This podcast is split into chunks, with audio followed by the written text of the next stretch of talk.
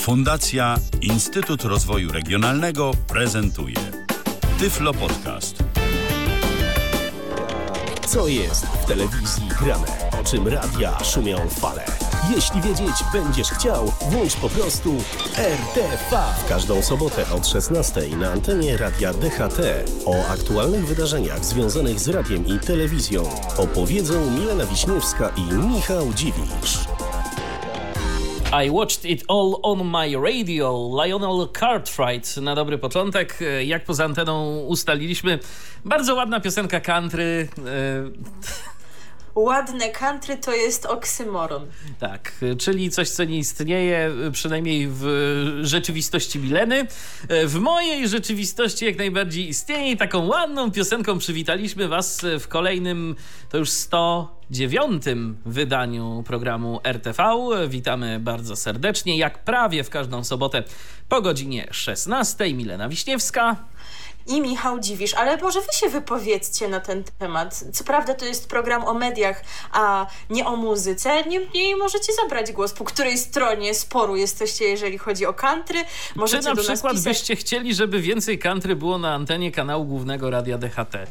Dokładnie, a Michał ma tutaj spore muzyczne zasoby w naszej tak, płytotyce. Tak. On odpowiada za ten dział e, poświęcony country, więc jeżeli chcecie, to jak najbardziej jest to życzenie, które możemy spełnić. W tej i innych sprawach piszcie do nas na naszym Facebooku, facebook.com kośnik Radio DHT, na naszej stronie internetowej do nas piszcie, a po audycji możecie też e, komentować na przykład w Tyflo Podcaście, bo tam nasz program jest zamieszczany bez oprawy muzycznej. No, no i tej ładnej piosenki nie usłyszycie. Country, także warto, myślę, słuchać tam. Jak wspomniałeś, jesteśmy prawie co tydzień, ale rzadko się ostatnio zdarza, żebyśmy byli na żywo, a teraz jest właśnie ten czas, dlatego tym bardziej zachęcamy, żeby do nas pisać, bo będziemy mogli się odnosić na antenie do waszych komentarzy na temat country też. Dokładnie. A na dobry początek już tak medialnie, no to nie będzie o country, tylko będzie... Nie, będzie to, musi się dzisiaj tak zacząć. Słuchajcie, rzadko się zdarza, żebyśmy nie mogli się u Was pojawić w którąś sobotę. Jeżeli nas nie ma, to z reguły dlatego, że no nic się w mediach nie dzieje, ale akurat tydzień temu się złożyło tak, że nie mogliśmy się u Was pojawić i po prostu zostawić te media na dwa tygodnie same, a tam już tam takie już wydarzenie, dzieje. wręcz po prostu no, historyczne można powiedzieć. Ja przyznam, że o tyle no, nie zaskoczył mnie sam fakt, to znaczy, no może mnie zaskoczył, ale nie byłam w takim szoku, ponieważ e, kiedy się obudziłam, no to pierwsze co zrobiłam, to jednak zajrzałam w, do mediów społecznościowych, więc Czyli nie do mediów, tylko dzieje. do społecznościowych do już wiedziałaś, co się dzieje w mediach. I wiedziałam, co się dzieje w tych mediach tradycyjnych, natomiast myślę, że wiele osób, które wyłączyły rano radio czy telewizor, to były w no szoku. to te osoby mogły być trochę w szoku. No weźmy sobie na przykład takie Radio Z, taką sobie dużą rozgłośnię wybraliśmy, no i słuchacze Radia Z mogli e, od samego rana, w środę, w zeszłym tygodniu usłyszeć coś takiego.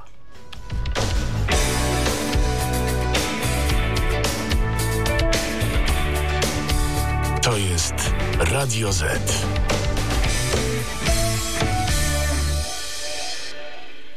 Szanowni Państwo, nie usłyszycie dziś żadnej naszej normalnej audycji. Zamiast nich nadajemy komunikat specjalny. Media bez wyboru. Jest on formą naszego protestu. Rząd chce zniszczyć niezależne media, obciążając je nowym, dodatkowym podatkiem od reklam. Reklamy są naszym jedynym źródłem dochodu. Protestujemy, by mogli się Państwo przekonać, jak będzie wyglądać Polska bez niezależnych mediów. Jak będzie wyglądać Polska bez Państwa ulubionego radia, telewizji, gazety, portalu internetowego, serwisu streamingowego czy kina? Przepraszamy Państwa, naszych słuchaczy i partnerów handlowych za zmianę dzisiejszej ramówki, ale nie mamy wyboru. Nasz list otwarty znajdą Państwo na naszej stronie www.radioz.pl. Mogą nas Państwo wesprzeć, wysyłając maila w obronie niezależnych mediów do prezydenta, premiera czy swojego posła lub senatora. Z góry Państwu za to serdecznie dziękujemy. To był komunikat specjalny Media bez wyboru. Aby Państwo nadal mieli wybór. No czegoś takiego to myślę, że zgodzisz się ze mną i y, słuchacze także się zgodzą, że po prostu jeszcze w Polsce nie było. Nie było. Zdarzało się tak, że jakaś jedna stacja zamilkła na dzień.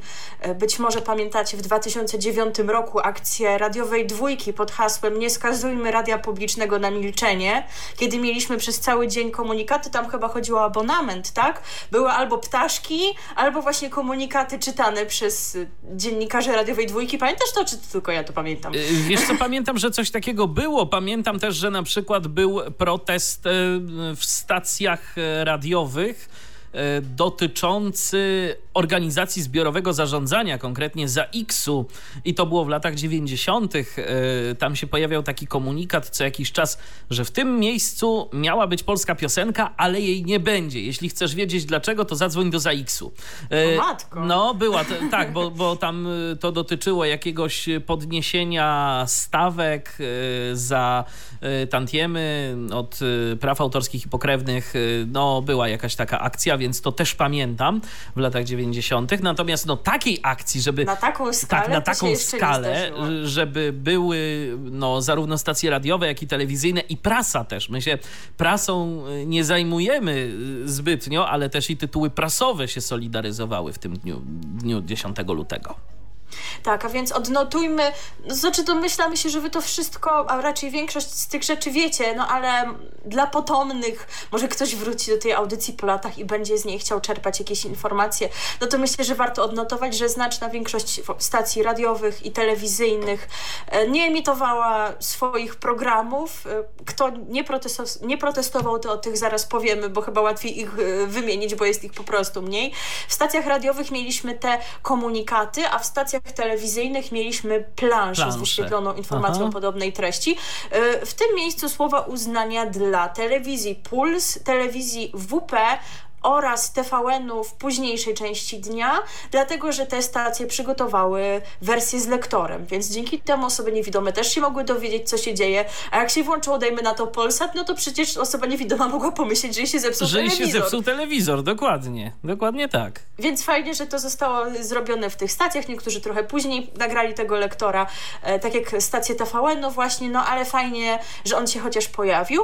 E, stacje radiowe wspomnieliśmy, że protestowały i że były tam te komunikaty, to też różnie wyglądało, bo właśnie stacje Eurozetu protestowały tak przez cały dzień, czyli od czwartej rano do czwartej rano, e, emitując naprzemiennie jingle i komunikat. Natomiast w stacjach RMF-u i, Jakoś tak e, krócej i było. grupy radiowej Time, czyli ZPR-ów, no było trochę krócej. To znaczy w RMF-ie na przykład było tak, że chyba rano to tam się pojawiał jeszcze komunikat, a później już się pojawiały normalnie piosenki z faktami, w których było wyjaśnione o co w tym chodzi. I to akurat było spoko, bo powiedzmy, że nie każdy sobie wejdzie na stronę internetową i przeczyta ten ich list. Natomiast normalnie były piosenki i co jakiś czas prezenter, który mówił, że to jest protest. Więc powiedzmy sobie szczerze, program mógł stwarzać już później wrażenie takiego normalnego. Było czego co... słuchać generalnie, jeżeli ktoś e, traktuje RMF e, jako medium towarzyszące. No tak, bo piosenki były, więc. Tak jest. Więc o co chodzi? Tak samo złe jak na co dzień. No, no co, co, co kto lubi. E, więc, Moja subiektywna opinia. No, mam podobną, ale szanuję też, że nasi słuchacze mogą mieć inne zdanie, oczywiście. E, także no to taki protest, nie protest, no bo protest chyba powinien rzeczywiście wyglądać tak, że, że coś się powinno różnić i chodziło o pokazanie tego, co będzie, jeżeli tych mediów nie będzie. I tu rzeczywiście jak Eurozet zawsze tam nawet jak stoisz, to się poruszasz i w ogóle i tak dalej, to tu no faktycznie zrobili to tak jak trzeba. Tak, no bo jeżeli ktoś słucha, tak jak wspomniałeś, radia tylko dla piosenek, to w RMF-ie to miał, w stacjach grupy radiowej Time chyba też, też. Bo przecież w Vox FM były na przykład telefony od słuchaczy ze słowami wsparcia. Więc tak to wyglądało. Muzu FM też protestowało tak cały dzień porządnie i nawet Marcin Bisiorek pisał na Twitterze, że to trochę niesmaczne, że niektóre stacje niby protestują, ale jednak skoczna taneczna muzyka leci, że taki protest, nie protest. E, wspomnieliśmy, że nie wszyscy protestowali i jeżeli chodzi o stacje radiowe takie duże, no to protestu nie było z tego, co wiemy w Radiu Plus, prawda? W Radiu Plus nie było. Co ciekawe, to nie tak, że się jakoś tam diecezjalnie wszyscy skrzyknęli, że nie będą protestować, bo z tego, co czytałem na forum Radio Polski, to na przykład Radio M yy, protestowało. No ale Radio M już jest, jest poza siecią przecież. Nie, no tak? tak, tak, tak, tylko mi chodzi o to, kto jest właścicielem. No, oni dalej tam mają udziały? Y, to znaczy, no, diecezja, tak? W sensie, że kościelna stacja.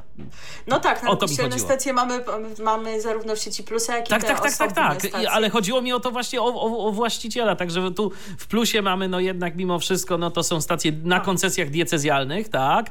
Yy, a oni nie protestowali, bo widocznie, no po prostu, no, no nie, tak, tak ktoś założył, że nie będzie tych protestów. Yy, natomiast, no na przykład właśnie Radio M protestowało. Radio Radio Maryja nie protestowało. No, Radio Maryja nie protestowało z tymi... Radio Wnet nie protestowało. Nie protestowało, chociaż pan Skowroński jakieś tam oświadczenie wydał, że się generalnie nie zgadza z tym podatkiem, ale nie, nie protestował. Z tymi mniejszymi rozgłośniami było właśnie różnie.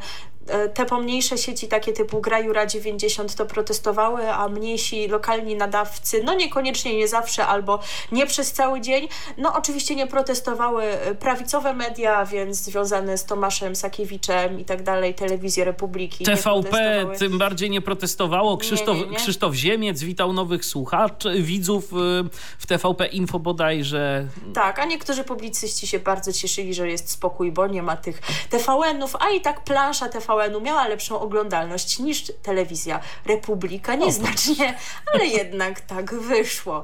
E, także, no i no i ci e, nadawcy tacy już e, no, płatni, tak, jak HBO, jak Viacom, no to chyba tam nie było protestów, natomiast w naziemnej telewizji cyfrowej znaczna większość nadawców, co dziwne, nie wiem, czy przez cały dzień tak było, ale ja widziałam, że właśnie Puls protestował, a Puls 2 nie. nie e, Zdaje się, że było też jakoś tak z Eurosportem, że oni nie, pro, że oni protestowali chyba, ale tak, na przykład można tam było oglądać, można było oglądać w internecie transmisję. Tak, no bo była akurat jakaś roz rozgrywka Igi Świątek, Igi Świątek bodajże, tak, więc tak, no, no. wiele osób chciało ją zobaczyć, także w internecie można było, także rzeczywiście łatwiej wymienić tych, którzy nie przystąpili, bo jest ich mniej, jak wspomniałam. E, I też były takie stacje, których e, nie, tyle, nie tylko nawet stacje, ale no, nadawcy, serwisy, których nie dotyczy ta sprawa, bo nie utrzymują się z reklam, ale postanowili się solidaryzować, jeżeli chodzi o e, portale internetowe, to był to Okopres, Natomiast jeżeli chodzi o, y, o stacje radiowe, no też internetowe, no to Nuance Radio chyba tak się właśnie solidaryzowało. Radio 357, które zmieniło swoją ramówkę, emitując tylko muzykę oraz audycje trzy takie nawiązujące bezpośrednio do tej tematyki. E, I w Radiu Nowy Świat chyba było, były poruszane tematy protestu, ale nie było jako takiej zmiany w ramówce, z tego co się orientuję. A Halo Radio tak protestowało, że doszło tam nawet do zmian personalnych, o których jeszcze dziś powiemy. E, ale, ale, ale, o tym będzie później. Czy jeszcze coś chcemy odnośnie formy samego protestu? Kto myślę, że nie. Myślę, myślę, że nie. Mm, myślę, że teraz y, parę słów można powiedzieć odnośnie jakiegoś, jakichś takich naszych wniosków z tego wszystkiego, bo ja tak oglądając te, te protesty, i oczywiście no, nie wydaje mi się, żeby kolejny y, podatek w tych czasach, kiedy rzeczywiście kiedy rzeczywiście jest y, problem y, finansowy mm, i rzeczywiście niektórzy nadawcy, właśnie zaraz do tego przejdę, niektórzy nadawcy mogą mieć problemy finansowe, mm, bo reklamodawców może być mniej i tak dalej, i tak dalej, to nie jest najlepszy pomysł. Natomiast zastanawiające jest to, że najbardziej tak solidarnie protestowali ci najwięksi, którzy, no nie mogę się oprzeć wrażeniu, że oni i tak sobie poradzą i tak. No to jest prawda, a wśród tych mniejszych protestów było więcej, oczywiście y, wśród mniejszych protestów było mniej. mniej. Oczywiście można powiedzieć, że to taka solidarność środowiskowa i tak dalej, e, więc no rzeczywiście na, na dwoje babka wróżyła w tym przypadku. To w ogóle jest taka bardzo złożona kwestia, więc ja też się chcę powstrzymać od takich bardzo radykalnych ocen, bo i też bardzo szczegółowych analiz, bo no, o radio i telewizji wiemy, a przynajmniej staramy się wiedzieć wszystko, ale ja się nie czuję specjalistką od podatków. podatków żeby dokładnie. teraz rozkładać na czynniki pierwsze, to dlaczego on nie jest słuszny, a może coś jest ok w tej ustawie i tak dalej. Jest szereg analiz z różnych punktów widzenia w internecie tej sprawy, więc my się tutaj powstrzymamy od dokładnej analizy, także jeszcze chwilkę tylko zabawimy w tym temacie. No, jedno to jest właśnie to, kto protestował, jedno to jest to, gdzie tak naprawdę pójdą te pieniądze, no bo tam kwestia tego jakiegoś funduszu wsparcia kultury, który wiadomo pójdzie do kogo i jak będzie rozdysponowany, e, jakie projekty będą nagradzane, no takie raczej bardziej narodowe niż nie. E, i, I też to nie jest tak, że to jest złe z zasady, bo to jest podatek. podatek. Bo no, jesteśmy trochę wychowywani w czymś takim, że podatki są zawsze złe i zawsze są kradzieżą. Otóż A, nie. Otóż nie, bo przecież te wszystkie państwowe, publiczne usługi z czegoś muszą być finansowane. finansowane. Przecież to nie jest tak, że jak rząd y, jest powołany, to teraz ci wszyscy, którzy w tym rządzie są, to są ludzie z wielką skarbonką y, i oni z własnych pieniędzy nam to wszystko fundują. Nie, no my tak naprawdę wszyscy się na to przez przez podatki składamy. Żeby państwo dobrze funkcjonowało. Dokładnie. Po prostu chcemy mieć drogi, chcemy mieć szpitale, chcemy mieć szkoły. No to tak to musi być. I nie chcemy I... mieć tego tylko prywatnego, to, tylko dokładnie. no właśnie, no bo, bo nie każdego na to potem stać koniec końców. I, I, zawsze to tak jest, że się ten, y, co ma powiedzmy więcej, no trochę bardziej dorzuci do tego, co ma mniej.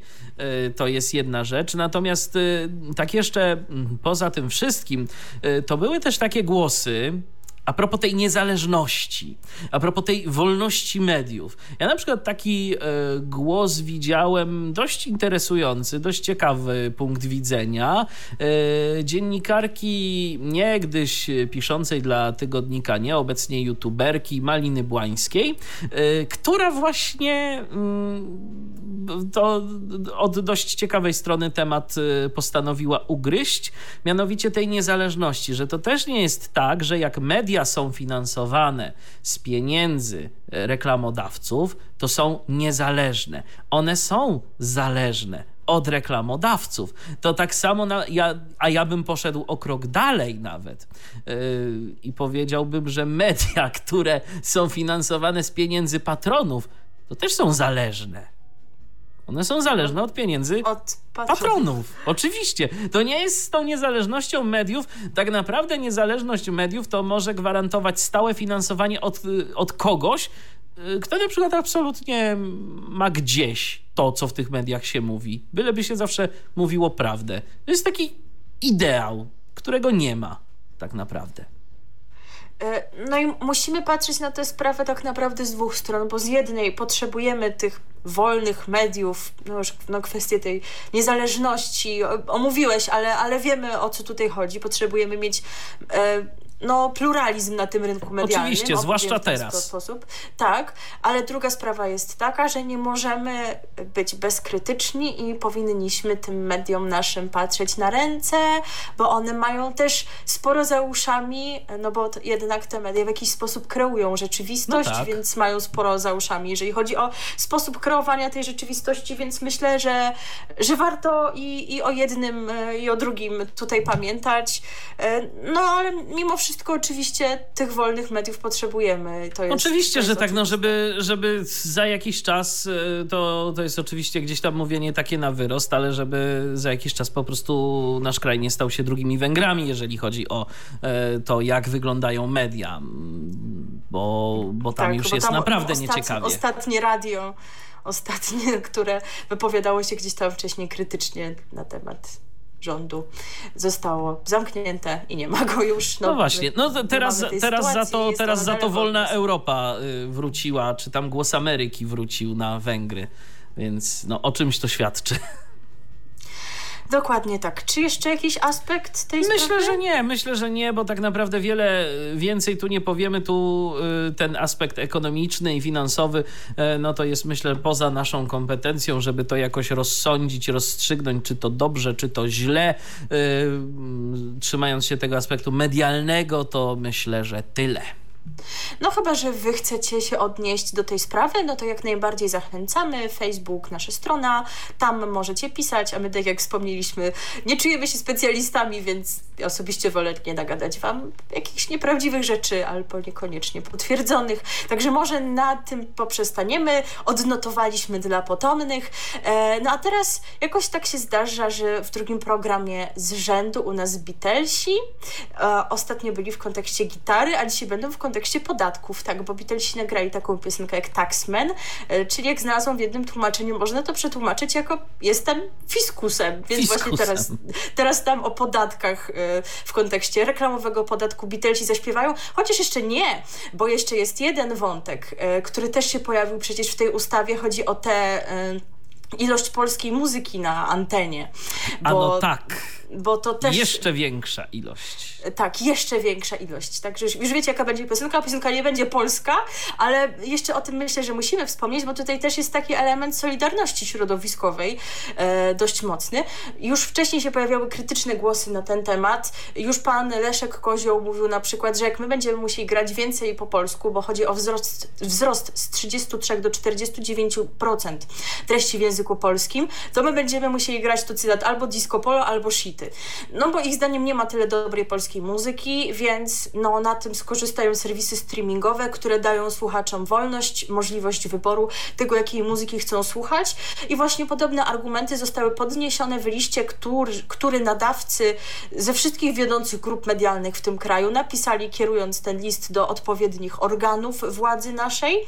E, tam właśnie napisali o tym, że, no, że na pewno radia na tym nie skorzystają, a właśnie serwisy streamingowe, że to są najbardziej surowe wymogi, e, jeżeli brać pod uwagę sytuację w całej Europie, podobne są na przykład we Francji, ale tam jakoś można to obniżyć, jeżeli się gra więcej nowej muzyki, coś takiego tam jest. E, no a, a u nas miałoby być no, niemalże po połowie muzyki polskiej i zagranicznej, więc nadawcy proszą o wycofanie się z tego. Zobaczymy, jak to będzie. Zobaczymy zresztą, jakie będą losy tej ustawy. Bo wiadomo, tak, bo że to jeszcze nic nie jest przesądzone. Uwykłane. Niektórzy mówią, że z tego już nic nie będzie. Tam Jarosław Gowin jest przecież na nie, także może się okazać, że z dużej chmury mały deszcz i że ten e, protest taki no, był trochę wczesny, ale też z drugiej strony wiadomo, jak to różnie Ale z drugiej strony fajnie, że media pokazały, prywatne, że w razie takiej afery i w razie problemów są w stanie jednak w większości y, iść y, razem w słusznej sprawie. Bo to jest też ważne, że na co dzień są dla siebie konkurencją. E, tu jeszcze taka, e, myślę, że dość istotna rzecz, która była podkreślana, to mi teraz się przypomniało, że zarówno Polsat, jak i TVN od samego początku istnienia po raz pierwszy nie wyemitowały tego dnia serwisów informacyjnych. Dokładnie. Głównych tak wydarzeń i faktów. Tak było. E, także oczywiście dobrze, że media się potrafią solidaryzować. Fajnie by było też, gdyby umiały taką solidarność okazywać, kiedy coś dzieje się innym grupom, a niekoniecznie wyłącznie im samym. No to teraz zapowiadana piosenka nie w języku polskim, e, tylko angielskim oczywiście, czyli właśnie Beatlesi o podatkach nam zaśpiewają, że są fiskusem. Ale spokojnie, piosenki polskie u nas też będą, tylko Całkiem troszeczkę sporo. później. Normy będziemy wyrabiać, chociaż nie musimy, ale po prostu chcemy.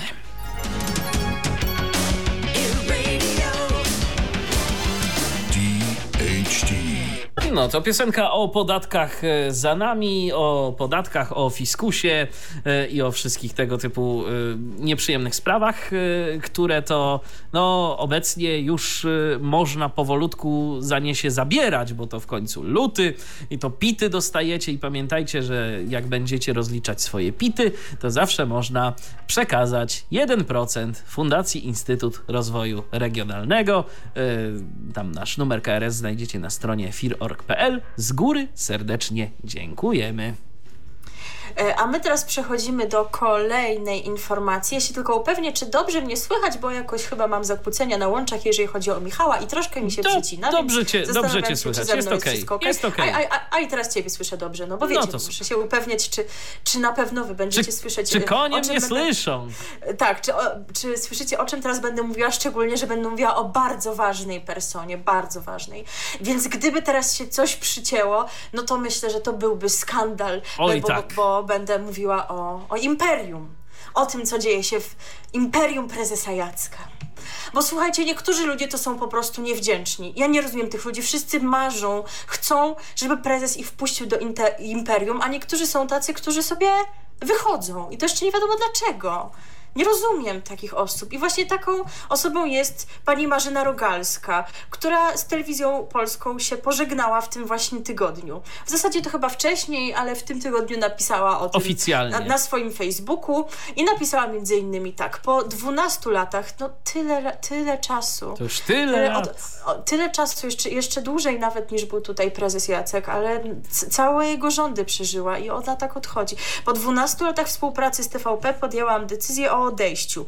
Środa 10 lutego 2021 roku był najtrudniejszym dniem w mojej karierze zawodowej. Programy i zwiastuny z moim udziałem, które jeszcze zobaczycie na antenie, zostały nagrane wcześniej. Także, no, jeżeli będziecie jeszcze panią Marzenę widzieć, to nie dlatego, że my was okłamaliśmy i że ona tak naprawdę nie odeszła, no tylko coś Nie wszystko idzie na żywo, jakiś czas temu. prostu. Oczywiście. E, Jak widać, tytuł mojego ostatniego programu Zacznij od nowa okazał się proroczy, bo pamiętajcie, że zawsze można zacząć od nowa. E, Ta decyzja jest o tyle zaskakująca, że od niedawna Marzena Rogalska była zapowiadana jako jedna z głównych twarzy kanału TVP Kobieta, który zacznie nadawanie 8 marca. My oczywiście cały czas śledzimy, zbieramy informacje dotyczące tego, co się ma znaleźć w tym nowym kanale i bliżej 8 marca na pewno poświęcimy temu więcej uwagi.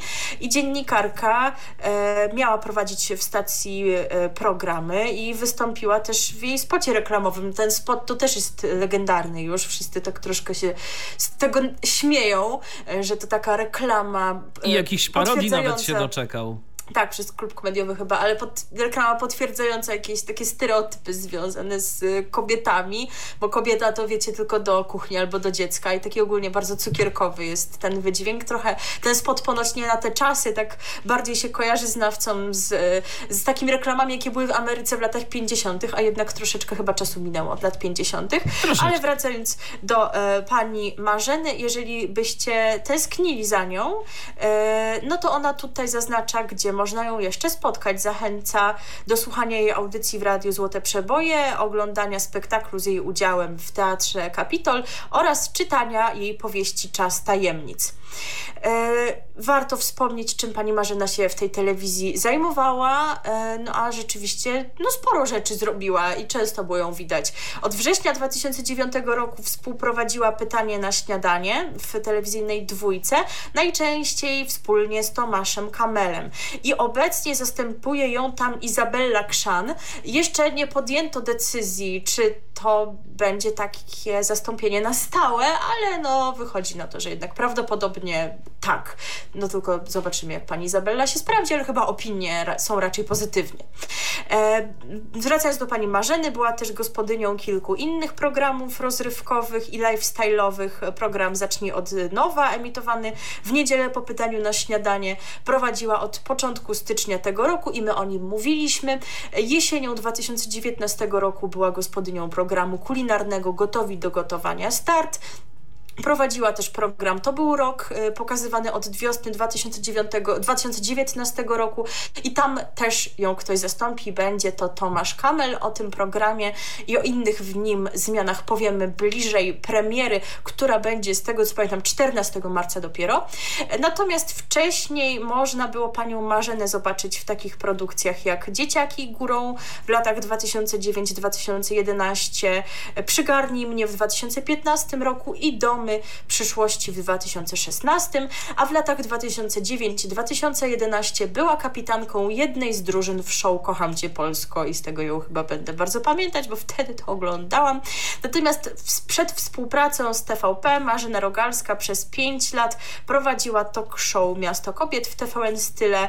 E, Od ponad 20 lat jest związana z branżą radiową. W latach 1997-2002 pracowała w RMFFM, prowadziła m.in. audycje na językach, Weekend bez granic i Halo to ja. E, Potem była związana z Radiem Kolor e, i tam prowadziła program Zagraj swoje marzenie i z Antyradiem, gdzie prowadziła program Kuranty. A od jakiegoś czasu jest związana z Radiem Złote Przeboje, konkretnie współpracuje z nim od 2008 roku. No i tam prowadziła szereg programów między słowami, rodzinne śniadanie, co mi powiesz, jak cię złapię, co nas kręci, co nas podnieca, e, fajne przez poufne co tu jeszcze, Rogalska, od kuchni oraz od maja zeszłego roku muzyka mojego życia. No także pani Marzena będzie na pewno miała co robić teraz, no bo, bo radio, bo teatr, może ją w jakiejś stacji telewizyjnej zobaczymy, ale po prostu jest to zaskakujące, bo nie podała swoich powodów, no, to jedno, a drugie to, że to rzeczywiście się wydarzyło tak nagle, e, wówczas, kiedy już ten start TVP Kobieta, którego twarzą miała być, został zapowiedziany podczas kiedy wzięła udział w spocie, więc wygląda to na tak, jakby coś tam takiego nagłego się wydarzyło, co by sprawiło, że podjęła jednak taką decyzję. Jeżeli się dowiemy czegoś więcej, no to Wam oczywiście damy znać. E, co się jeszcze dzieje w imperium, które niewdzięczna pani Marzena opuściła? Opuściła, no właśnie. E, mi, mnie się bardzo spodobała historia z zeszłej niedzieli. Już tutaj dzieliłam się z nią, e, nią z Michałem poza anteną. Historia dotycząca powtórki koncertu Zielonomi. E, w ostatnią niedzielę mieliśmy e, wyemitowany ostatni odcinek serialu Osiecka. Ja już moje opinie na temat serialu wyrażałam. Mogę chyba dodać tylko tyle, że no, na podstawie serialu Osiecka jawi się jako ktoś, kogo nie dało się lubić, a nie wiem, czy taka rzeczywiście była. E, I ten serial jawi się jako takie bardziej przedstawienie, jak to czytałam w jednej z opinii mężczyzn ważnych w życiu Osieckiej, a może nie tyle ważnych w jej życiu, ile znanych mężczyzn, z którymi się zetknęła i co się tam łączyło, a jej postać i jej dobre przedstawienie to może było takie trochę mniej ważne dla twórców. E, natomiast, e, aby widzom osłodzić ten koniec i ukoronować tak e, tę sytuację, e, prezes Jacek, bo to na pewno on wszystko wymyśla przecież, postanowił, że z kolei w telewizyjnej dwójce po godzinie 22 zostanie wyemitowany koncert Zielonomi. E, być może nie wszyscy pamiętają, ale myślę, że dla wielu osób to jest taki koncert legendarny. On w 97 roku, a więc w roku śmierci Agnieszki Osieckiej, pojawił się w Opolu, wyreżyserowała go Magda Umer, no i pod względem formy, sceny scenerii, prowadzenia, a Magda Umer również go prowadziła, e, współprowadziła właściwie z córką poetki Agatą Pasent. No pod tym względem był czymś takim bardzo wzruszającym dla wielu osób i w pamięci wielu miłośników twórczości Agnieszki Osieckiej zdecydowanie został. Jest dla nich to legendą, to, to wydarzenie, a jednak rzadko bywa, żeby jakieś konkretne koncerty się tak zapisywały w pamięci, a z tym właśnie się tak stało. Więc widzowie się mogli ucieszyć, że ich ulubiony koncert zostanie przypomniany. No bo jak widzisz w ramówce tytuł koncertu Zielonomi, to się spodziewasz koncertu Zielonomi, ale nie no wolno raczej. zapominać, że jesteśmy w TVP. Bo to, I co, co tam zostało, było? To, co zostało wyemitowane, to była no taka sklejka można powiedzieć. To znaczy naprzemiennie się pojawiały piosenki z koncertu Zielonomi z innymi utworami z koncertów poświęconych Agnieszce Osieckiej. E, z kilku chyba koncertów, ale trudno to właściwie powiedzieć. E, to wydarzenie było opisane w napisach, że zostało nagrane w roku 97, no bo tak rzeczywiście było z koncertem Zielonomi. Natomiast te niektóre nagrania na pewno powstały później, jak choćby nagranie zespołu Raz, Dwa, Trzy wykonującego Oczy tej Małej. Przecież płyta zespołu Raz, Dwa, Trzy z utworami Osieckiej to jest chyba 2002 rok, coś takiego, więc no to nie powstało w 97 roku. I mnie się zawsze wydawało, że w napisach końcowych podaje się jakąś taką informację, skąd zostały zaczerpnięte materiały, informacje o wykonawcach, o twórcach. Otóż tutaj pojawiła się wyłącznie informacja, że materiał został przygotowany przez agencję oprawy i rozrywki TVP, czy jak tam się coś takiego nazywa. Zero informacji, kto tam zaśpiewał, jakie były źródła tych materiałów, zero informacji o Magdzie Umer, która to wyreżyserowała. Magda Umer odniosła się do tego krytycznie na swoim Facebooku, aczkolwiek no, nie ma możliwości pójścia z tym do sądu ani nigdzie, bo umowy były tak skonstruowane, że wszystkie prawa do tego widowiska przeszły na TVP, TVP. więc ona nic z mhm. tym nie może zrobić, może sobie tylko pogadać na Facebooku, no bo pisało do niej mnóstwo osób, co to jest i Pani dlaczego. Magdo, co się stało? Czemu tak? tak? no a ona nie ma z tym nic wspólnego, absolutnie.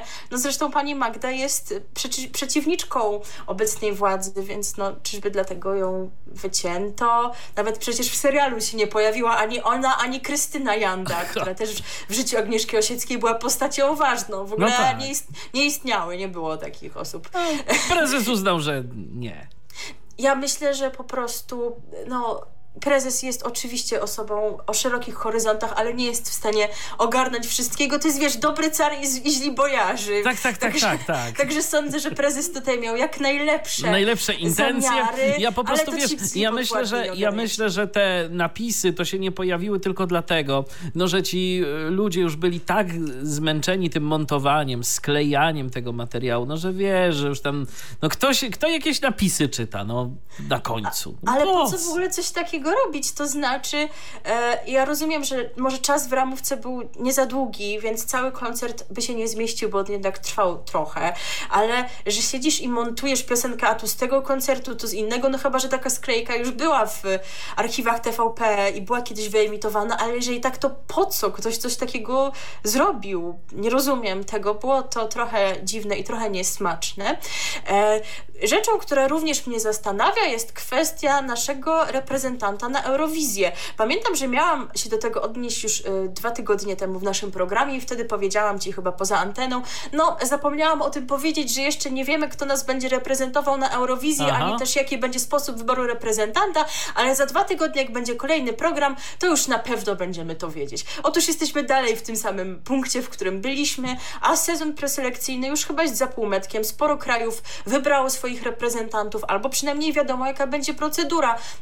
U nas nic nie wiadomo, a przypomnijmy, że warto byłoby, e, no bo należy się to Alicji Szemplińskiej, która nas miała rok temu reprezentować i z przyczyn oczywistych tego nie mogła zrobić, aby to właśnie ona nas reprezentowała, więc skoro TVP tak przedłuża te decyzje, to tak jakby chciało przyznać to prawo komuś innemu, co nie będzie okej, okay, bo można Alicję lubić lub jej nie lubić, konk konkretnie jej sposobu śpiewania chociażby, ale wywalczyła w zeszłym roku, no można powiedzieć, że średnio tam uczciwa była ta rywalizacja w szansie na sukces, o tym mówiliśmy, ale otrzymała ten bilet no, ale do otrzymała, Rotterdamu. dokładnie, więc powinna jednak nas reprezentować, mieć te szanse. Tak, więc oczywiście ja śledzę ten temat, dam wam znać, jak będzie wiadomo, kto pojedzie na Eurowizję od nas, o ile pojedzie, bo to też kwestia tego, że są rozważane różne formy realizacji tego widowiska, jest kilka wariantów e, określających różny stopień zdalności, że tak powiem, taki stworzę neologizm, e, kwestia tego, co się uda przeprowadzić w studiu, co się uda przeprowadzić w samym Rotterdamie, a co będzie trzeba nagrać, czy będzie mogła być publiczność, czy nie będzie publiczności. E, to wszystko się okaże, mimo że nie jestem jakąś super fanką Eurowizji, to jakoś w miarę śledzę ten temat, ale musiałam się z wami tym podzielić, bo no troszeczkę to już wygląda na przesadę, bo jest koniec lutego, a pod koniec lutego w zeszłym roku to my byliśmy już po trzech odcinkach szansę na sukces i już wybraliśmy reprezentantkę, także trochę to wygląda już słabo. Jestem wam winna jeszcze uzupełnienie w jednej sprawie, bo powiedziałam Wam w poprzednim odcinku, że w zarządzie Imperium Prezesa Jacka ma zasiąść kolejny człowiek. Nie żeby to było jakieś szalenie istotne, ale warto to odnotować, skoro już ten temat zaczęłam w poprzednim wydaniu, że jednak ten człowiek tam nie zasiądzie. Otóż Rada Mediów Narodowych nie powołała Wojciecha Kasprowskiego na członka zarządu Telewizji Polskiej. Przewodniczący Rady Mediów Narodowych Krzysztof Czabański w piątek, 5 lutego zarządził głosowanie korespondencyjne nad powołaniem powołaniem Wojciecha Kasprowskiego do zarządu telewizji publicznej. To był ten pan rekomendowany przez porozumienie Jarosława Gowina, czy czyje tam w końcu jest to porozumienie. E, termin na oddanie głosów przez członków Rady upłynął z końcem e, dnia w poniedziałek i jak ustalił pres, e, uchwała o powołaniu Wojciecha Kasprowskiego nie została jednak podjęta z powodu braku kworum, bo w głosowaniu udział wzięło dwóch z pięciu członków Rady Mediów Narodowych. Aż tak. No ale przypominam, że e, członków z ramienia partii rządzącej jest troje, więc to już widać, że coś tu poszło tak dziwnie. No, głosów na pewno nie oddali Juliusz Braun i Robert Kwiatkowski. No to chyba nikt nie jest zaskoczony, prawda? Bo jeden z koalicji, drugi z lewicy. No to wiadomo, że oni coś tu będą torpedować. E, Juliusz Braun wnioskował o unieważnienie tego głosowania. Już mówiąc w skrócie, powołał się między innymi na to, że po pierwsze nie jest to tak pilna sprawa, by ją trzeba było procedować korespondencyjnie i że z tym można poczekać, a po drugie chodzi o to, że ten pan Kasprowski to chyba nie ma odpowiednich kompetencji, nawet na pewno przedstawione przez niego dokumenty nie wskazywały na to, żeby coś tam z mediami miał wspólnego, więc no, czy to rzeczywiście jest osoba właściwa na właściwym miejscu. E, portal wirtualny media.pl nieoficjalnie ustalił, że w głosowaniu udział wzięli Krzysztof Czabański i Joanna Lichocka, czyli nie wzięła udziału Elżbieta Kruk z PiSu i podobno oboje byli przeciw, i Czabański i Lichocka, więc po co to wszystko, nie wiadomo. Nie no, wiadomo. chyba są po prostu jakieś takie rozgrywki, rozgrywki wewnątrz, tak. wewnątrz obozu Zjednoczonej Prawicy i dlatego wyszła jakaś taka dziwna sprawa, więc to w ramach uzupełnienia chciałam tylko dodać. To chyba tyle, jeżeli chodzi o imperium prezesa Jacka. W imperium prezeski Agnieszki będziemy nieco później, a teraz z kolei zaśpiewa nam Danuta, utwór, który już u nas Ale nie Cholecka. Był. E, niestety nie tylko Danuta Błażejczyk, utwór, który już kiedyś u nas e, był, no ale rzadko mówimy o paniach o imieniu Marzena, a teraz tak się właśnie zdarzyło, więc no co prawda to pani tam zaśpiewa, że Marzenki to cudowne panienki, no ja uważam, że niewdzięczne i źle się zachowujące, bo opuszczają tak wspaniałe imperium, no ale niech tak już będzie. O Marzenkach pani Danuta Błażejczyk teraz zaśpiewa. RTV. O radiu i telewizji wiemy wszystko. Piosenka za nami, a przed nami kolejna porcja informacji i to też y, informacje z Imperium. Tak, z Imperium i pozwoliłam o tym powiedzieć Michałowi, znajcie moje dobre serduszko. Dodam jeszcze tylko tyle, że nam się to całkiem ładnie zazębia, ponieważ utwór o marzenkach, który zaśpiewała Danuta, napisała, to znaczy jego tekst napisała Agnieszka Osiecka, więc widzicie, wszystko jest w temacie, a teraz będzie o Adamie. A teraz będzie o Adamie i to o Adamie nie byle jakim, bo o Adamie Mickiewiczu. Otóż już dziś po godzinie 20 telewizyjna dwójka zaprasza na premierę spektaklu muzyczno-rozrywkowego w reżyserii Marcina e, Kołaczkowskiego. Zatytułowany będzie ten spektakl Zakochany Mickiewicz. E, sztuka ta nawiązuje do ballady Romantyczność Adama Mickiewicza, która stała się manifestem epoki. W tym roku mija 200 lat od powstania pierwszej wersji tego utworu. Zakochany Mickiewicz to muzyczny spektakl inspirowany postacią Adama Mickiewicza.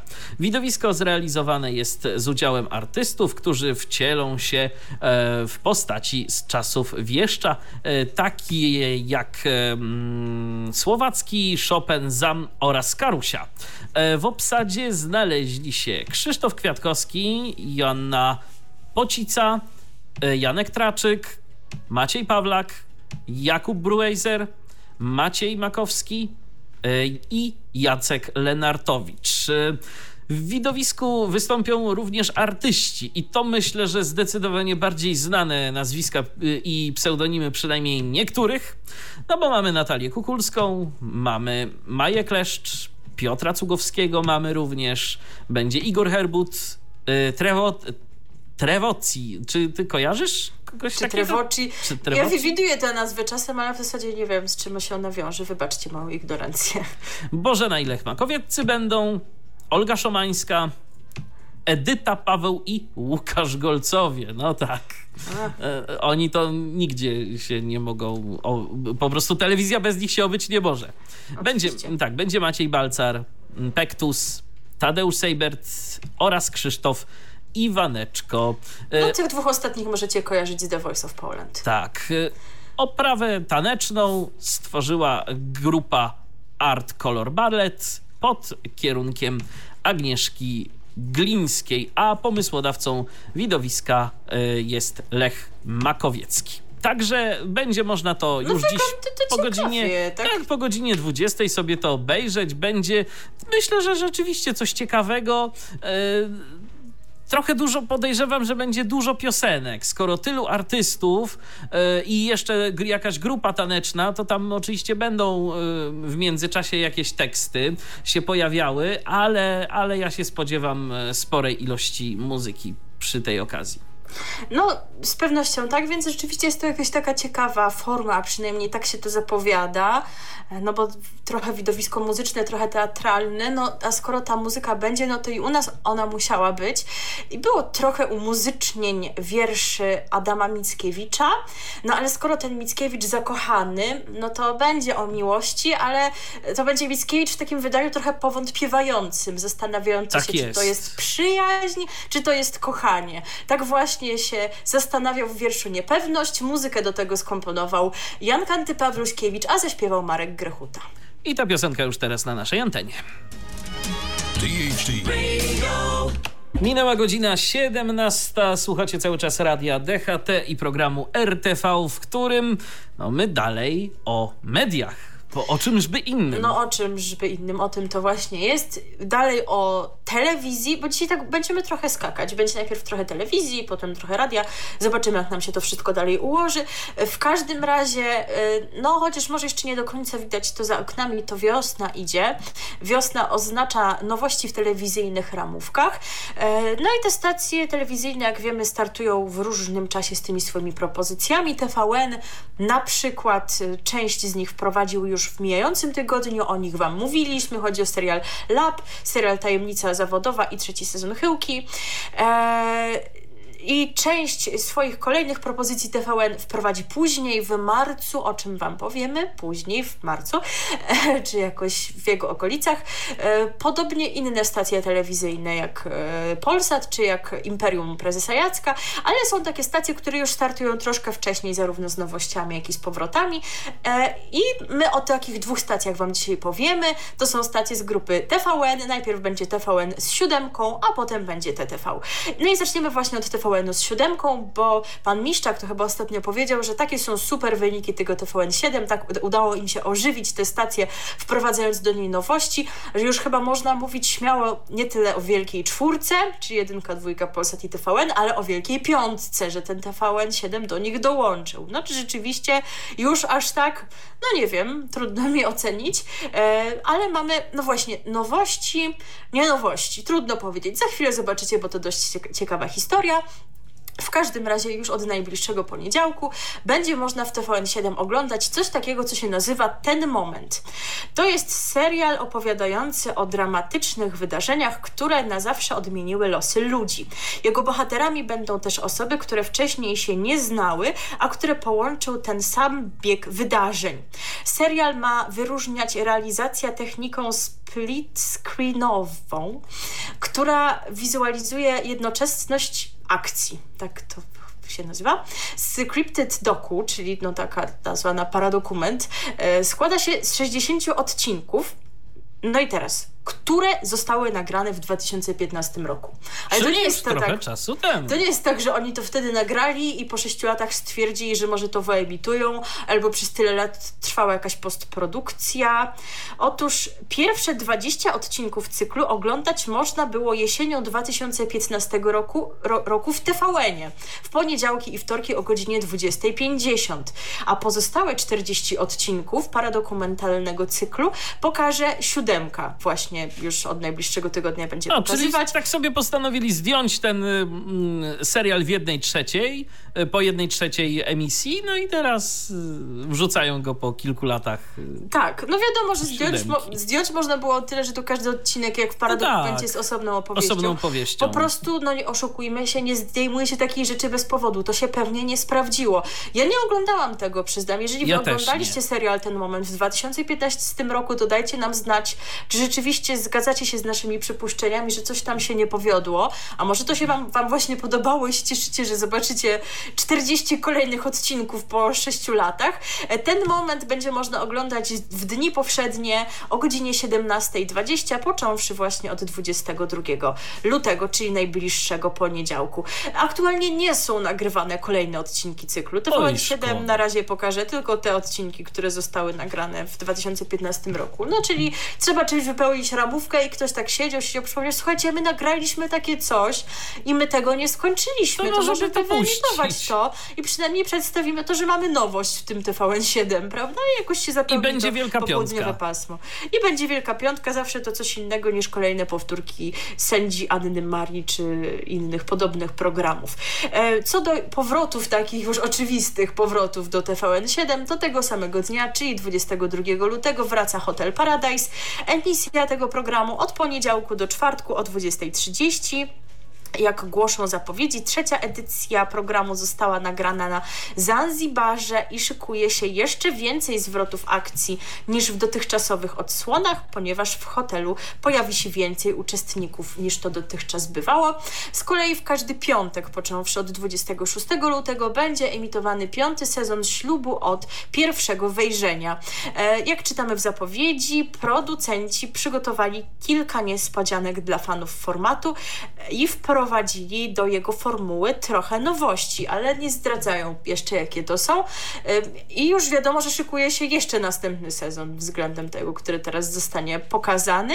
E, także, także myślę, że, że będę oglądać. Oczywiście zakochani po uszy wciąż są i z tego co czytałam, to ma być finałowy sezon, ten, który jest od stycznia, nareszcie, wreszcie. Nareszcie. I brzydula też cały czas jest. Także tak wygląda oferta TVN7, a warto jeszcze dodać taką ciekawostkę odnośnie TVN-u głównego, bo jednym z programów, które wróciły od zeszłego tygodnia są Milionerzy i Milionerzy wrócili w wersji pandemicznej. Wersja pandemiczna Milionerów polega na tym, że nie ma publiczności w studiu, a to z kolei wiąże się z tym, no, że jedno koło ratunkowe, czyli pytanie do publiczności, Odpadło. no nie jest już możliwe. Stąd też taka mała zamiana w regułach tej odsłony. E, wróciło koło, które już kiedyś było w jednym sezonie, w jakimś tam 2010 roku czy 2009, mianowicie zamiana pytania. Czyli jeżeli pytanie jest za trudne i wiesz, że nic z tego nie będzie, no to możesz poprosić o Kolejne, oczywiście modląc się, żeby nie trafić jeszcze gorzej. Także to taka ciekawostka. Za chwilę, jak wspomniałam, przejdziemy do TTV, a teraz piosenka. Skoro program Ten Moment, i to będzie program o takich szczególnych, serial o takich szczególnych momentach, to trochę coś jak dzień, który zmienił moje życie w Polsacie. No tak. tak. Jakoś mnie kojarzy ten opis. No to właśnie teraz o jednym momencie, który ma w pamięci zaśpiewa Tomek Szczepanik wraz z zespołem Pektus. RTV. O radiu i telewizji wiemy wszystko. Cały czas słuchacie programu RTV na antenie radia DHT. Zastanawialiśmy się poza anteną, o czym właściwie jest ta piosenka i w sumie... I nie doszliśmy do niczego. Ja wspominałam, że ten utwór był prezentowany w programie Hit Generator, który ostatnio wspominałam na antenie i wówczas w jednym odcinku, no bo ten, ta piosenka wraz z piosenką Chodź przytul przebacz, Piaska przechodziła tak z odcinka na odcinek, była wybierana głosami widzów do kolejnych awansów y, i Edyta Jungowska w końcu stwierdziła, że ona nie wie o czym jest ta historia, oprócz tego, że zdarzyła się je w jednym z wielu miast na zakręcie i ja chyba mam podobnie też do końca nie wiem o co tu chodzi. Mam nadzieję, że będzie wiadomo o co chodzi w kolejnych odcinkach e, serialu Ten Moment. Mam nadzieję, że to nie dlatego spadło, że nie wiadomo co się tam dzieje, bo wiesz, taka jednoczesna realizacja, No synchron, to może tam był taki problem. Natomiast wiemy przynajmniej mniej więcej, e, co będzie się działo i o co będzie chodziło w nowościach, jakie ma dla nas stacja TTV. Tak jest, zaglądamy najpierw do premier, a tu mamy dwie premiery w ofercie tej stacji. Na dobry początek kilka słów na temat programu Polski Świat. Program ten pokaże różne kraje świata z perspektywy Polaków, którzy żyją w nich na stałe. Jak czytamy w opisie, nasi rodacy w ramach serii obalą mity, opowiedzą o największych zaskoczeniach i rozczarowaniach, a także o niespodziewanych różnicach kulturowych. Tutaj nie będzie tematów tabu. E, Zdradzając kulisy codzienności na obczyźnie, nasi rodacy przybliżą koszty życia, normy i zasady społeczne. E, uroki nieodkrytych miejsc, a czasem ograniczenia i bariery, z jakimi spotykają się obcokrajowcy. Premierowe odcinki cyklu Polski Świat są nadawane w środy e, o godzinie 20. 05, począwszy od 17 lutego, no czyli od zeszłej środy. Jeden odcinek y, gdzieś tam ewentualnie macie w plecy, ale jak was stać wydać kilka złotych, o czym też jeszcze będziemy mówić, no to. Tak. To, to, to, to jest do obejrzenia w playerze. Y, Drugi program, który jest y, premierą w ofercie stacji TTV, to najgorsze polskie tatuaże. Już, My już o nim wspominaliśmy, tak, bo tak, on tam w playerze się pojawił przedpremierowo, ale rozumiemy, że nie wszyscy mogli mogli sobie na to pozwolić, żeby go tam obejrzeć, a skoro można go już w telewizji legalnie, no to chyba warto przypomnieć i nieco więcej powiedzieć. Tak, i to już od dziś TTV zacznie pokazywać najgorsze polskie tatuaże, yy, czyli polską wersję amerykańskiego formatu. W każdym odcinku programu pojawi się czworo posiadaczy tatuaży, dla których e, ciała to dziś powód do wstydu. Dziara. Yy, no, no tak, ale i ciała przy okazji. No tak, dziara na ciele. Na ciele, dokładnie. Tym razem, po, tym razem trafią jednak w ręce profesjonalnych tatuatorów. Wyzwania przykrycia najgorszych polskich tatuaży podejmą się Sebastian Junior, Kaja, Tomek, Łukasz oraz Paweł. Każdy z nich ma swój indywidualny styl tatuowania, old school, old school graficzny, realizm czy dotwork. Nie wiem, czym jest dotwork. Też nie wiem bo to są, bo, bo to rzeczywiście, ja wiem czym jest da, da, datcam, y, polskie no, radio, datcam, ale, ale czym jest dotwork to nie wiem. Doświadczenie zbierali latami, teraz stają oko w oko ze zmorą każdego artysty, czyli fuszerką i niechcianymi ozdobami na ciele. Obecnie już co dziesiąty Polak jest wytatuowany, a to może oznaczać dla nich sporo pracy. Sztuką jest zrobić dobry tatuaż, ale jeszcze większą jest przykryć fatalny.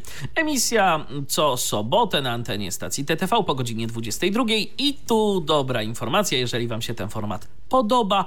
Dwa odcinki będzie można sobie obejrzeć e, co tydzień a może już widzieliście nawet nie w playerze, ale tam chyba pierwszy odcinek był pokazany w głównym TVN-ie, także może już też ktoś miał okazję to zobaczyć nieustająco. Zachęcamy, żeby do nas e, pisać. No, ale oczywiście najbardziej lubimy zarówno te piosenki, które już znamy, jak i te programy, które już znamy, stąd też do TTV wracają dobrze znane pozycje i jedną z nich są Królowe Życia. Emitowane są już od 16 lutego, ten kolejny sezon tego programu i premierowe odcinki będą emitowane 4 dni w tygodniu. Od wtorku do czwartku o godzinie 22.05 jeden odcinek, a w piątek o tej samej porze dwa odcinki, więc dosyć tego dużo i to spory przyrost względem poprzednich sezonów. Kolejny program, który już wrócił, o którym mówiliśmy, że wraca, to jest It's My Life. We wtorek 16 lutego na antenie TTV pojawił się drugi sezon nagrywanego w Krakowie It's My Life, to moje życie. Nowi uczestnicy serii trafią pod jeden dach, by poznać jak smakuje dorosłość w czasach pandemii. W drugiej edycji programu w kamienicy na nowych bohaterów czekać będzie uczestnik poprzedniej serii, Mateusz, który zdecydował się zaryzykować i przez kilka miesięcy mieszkał sam. E, emisja tego programu we wtorki i w środę a więc też mamy przyrost, bo chyba w poprzednim sezonie były tylko wtorki. We wtorki i w środy o godzinie 22.30 po dwa odcinki, także też całkiem sporo tego jest. W serwisie player.pl e, prapremiery programu dostępne będą dzień wcześniej. Kolejny program, który wraca już od jutra i który też był w playerze przedpremierowo, to jest Down the Road zespół w trasie. Bardzo się wszyscy cieszymy. Widzowie TTV od 21 lutego będą mogli oglądać przygody przygody Przemka Kossakowskiego i grupy sześciu osób z zespołem Downa. Jak patrzyliśmy na listę uczestników tej odsłony, to no oczywiście znów będą trzy panie i trzech panów, z czego dwie panie mają na imię Paulina, a jedna pani ma na imię Paula, więc ma, pewnie jakieś ksywy tam musieli dostać, żeby Raczej. można było ustalić, o którą o kogo z dziewcząt chodzi. chodzi. Tak. tak. E, uczestnicy programu Down the Road wyruszają w podróż, aby przełamać e, stereotypy, nauczyć się nowych rzeczy, a także przełamać własne bariery z dala od domu i rodziców. W drugim sezonie ekipa przemierza Chorwację i Grecję. Emisja w niedzielę o godzinie 22. Ja się już bardzo cieszę. No jak wspomniałam, produkcja jest już dostępna w playerze. E, kolejna dobrze znana i lubiana nowość to Google Box przed telewizorem, który wraca od najbliższego poniedziałku. Emisja w poniedziałki o 22. Czyli Kolejna... takie Motel Polska. Można tak powiedzieć, że odwrócić rzeczywistość. Tak jest. E, I kolejna propozycja, która nieco później wraca, ale już skoro jesteśmy przy TTV, to o niej powiemy. To jest program de facto. Tutaj też e, pewne zmiany i takie zapowiedzi dotyczące tego sezonu, które są dosyć ciekawe, więc pozwolę sobie je przedstawić. W programie widzowie znajdą odpowiedzi na wiele pytań. Dowiedzą się, czy śmieci z kosmosu mogą nam spaść kiedyś na głowę, albo czy należy bać się cyborgów Także jak się boicie, no to możecie obejrzeć się, okaże, czy rzeczywiście jest czego. Ekipa programu przyjrzy się najnowszym osiągnięciom naukowym, zaprezentuje nowinki technologiczne i zajrzy do świata przyrody, fizyki i medycyny. Widzowie dowiedzą się też, dlaczego niektóre kobiety postanawiają zjeść swoje łożysko oraz co kryje w sobie męska broda. Ja się boję, nie wiem, czy chcę to wiedzieć. E, wiosenną nowością w programie będzie pojawienie się pary podróżników i vlogerów Oli i Borysa, którzy od lat prowadzą kanał Planeta Abstrakcja. Wspólnie z nimi widzowie zajrzą do nielegalnych nielegalnej kopalni złota w Peru, a także obejrzą, jak z perspektywy mieszkańców Gujany francuskiej wygląda start rakiety kosmicznej. Ponadto vlogerzy pokażą, jak wygląda nocna impreza w Afganistanie. Prowadzącym niezmiennie będzie Janek Pirowski, no tylko tutaj Państwo y, vlogerzy jeszcze ubogacą ten program, a emisja de facto w każdą niedzielę o godzinie 9.15 na antenie TTV, ale nie od jutra, czy, y, a tylko od tej kolejnej kolejnej niedzieli, czyli od 28 lutego. Także jeszcze tydzień można, możecie poczekać. Kolejna nowość pojawi się dopiero sporo później. Chodzi o program Kanapowcy. Kolejny sezon tego programu wystartuje 6 kwietnia o 22. To już wiemy i Wam dajemy znać. Może będziemy pamiętać, żeby Wam o tym przypomnieć, ale do kwietnia jest sporo, sporo czasu. W każdym czasu. razie dobrze, żebyście wiedzieli, że to nie tak, że ten program znika, tylko że jego emisja jest zaplanowana na późniejszy okres. E, I to też nie jest tak, że znika z TTV pani Katarzyna Bosacka, bo nie zaplanowano na ten sezon żadnej nowej produkcji z jej udziałem, ani też powrotu jakiegoś e, poprzedniego formatu tematu. E, pani Katarzyna jak najbardziej w stacji jest, niedługo będzie nagrywała kolejny sezon programu Mądrzejemy, e, ale po prostu w tym sezonie akurat tak się złożyło, że jej nie zobaczymy. No tak, ale gdyby ktoś e, miał ochotę, to po prostu pozostaje poczekać. poczekać. Oczywiście, że tak. No co, to, to co? Teraz, Zagramy. teraz pioseneczka. Za chwilę powiemy wam o tym, jak to właśnie jest z tym playerem i z tym płaceniem. E, e, a teraz, teraz utwór. E, no, skoro była mowa o tatuażach, no to no mnie się jako pierwsza kojarzy Edyta Bartosiewicz, ale ona już u nas kiedyś była, była a my się staramy, kiedy to nie jest konieczne, nie aby nie powtarzać piosenek. utworów, więc znaleźliśmy coś innego. Tak, będzie Jordan Sparks i Tattoo, piosenka z roku 2007, wtedy to był y, hit, a czy wy jeszcze... Taki zapomniany. Tak, taki zapomniany, taki, taki sezonowy, bo wiesz, bo to, bo to jak to ludzie od programowania muzyki to mówią, że są takie piosenki, które y, się starzeją i takie, które nie. I widocznie ta piosenka po prostu się zestarzała i jest takim zapomnianym, przykurzonym już przebojem, więc teraz jest okazja, żeby ją sobie przypomnieć y, a być może po prostu ktoś ucieszy się, że ponownie słyszy to nagranie, bo już dawno nie miał okazji. A jeżeli chcecie usłyszeć nas, no to poczekajcie niecałe 4 minuty. Spokojnie, wrócimy do Was. Słuchacie radia DHT. Zapraszamy na naszą stronę www.radiodht.com. Na antenie Radia DHT słuchacie magazynu RTV. To już jest odcinek numer 109 po raz 109. No już tak umownie przyjmijmy, że po raz 109 spotykamy się z wami, bo tam jeszcze no, powiedzmy było... tam jakieś 100 jakieś tam 3 czwarte, 3 czwarte było. było. tak, jeszcze coś, coś tego typu, ale, ale po raz 109 spotykamy się z wami na antenie Radia DHT, żeby wam opowiedzieć o tym, co w mediach piszczy. Tak, bo tak. taki program był tu przed nami, tak tu jest. wspominaliśmy w, w, w wydaniu 103 czwarte. E, no w mediach i nie tylko, bo też trochę w internecie, bo to są rzeczywistości coraz silniej powiązane, jak wielokrotnie podkreślaliśmy. I właśnie teraz o ten internet zahaczymy, o tego, playera, no bo jest to serwis, w którym szereg treści medialnych jest dostępnych. No i już słuchajcie, nie będzie tak e, kolorowo. Ponieważ od wtorku 16 lutego wszy wszystkie treści serwisu player.pl e, dostępne są wyłącznie w płatnych pakietach. Wszystkie treści, czyli no, skończyło, skończyło się, się za darmo, nawet, nawet y, obarczone olbrzymią ilością reklam. Tak. E, w ramach nowego pakietu e, kosztującego 4 zł miesięcznie będą emitowane reklamy. No i teraz, jak to w ogóle teraz wygląda z tymi subskrypcjami, co jest możliwe? W playerze są teraz dostępne trzy podstawowe pakiety. I tak, pierwszy z nich to pakiet Player, który daje dostęp do niemal całej biblioteki serwisu. Wykluczenie to Kanal Plus i HBO między innymi, ale zawiera wszystkie produkcje TVN, wybrane formaty partnerskich grup medialnych, takich jak Viacom, e, premiery, produkcje Player Original e, oraz kolekcję Discovery, e, o której mówiliśmy, w tym Discovery Plus Originals. Pakiet Player to treści dotychczasowego pakietu Start VOD, tak się on wtedy nazywał. Jego standardowy miesięczny abonament kosztuje 15 zł, a w promocji za 7,50 przez pierwsze 30 dni. Także można za połowę ceny to przynajmniej na początku. Przetestować. E, tak. Kolejnym pakietem jest Player Plus TV, w którego ofercie są treści pakietu Player, a także streaming niemal 30 kanałów telewizyjnych. Pakiet Player Plus TV to treści dotychczasowego pakietu Start VOD Plus TV. Jego standardowy miesięczny abonament kosztuje 30 zł, ale też chyba można jakąś tam pr promocję na to dostać.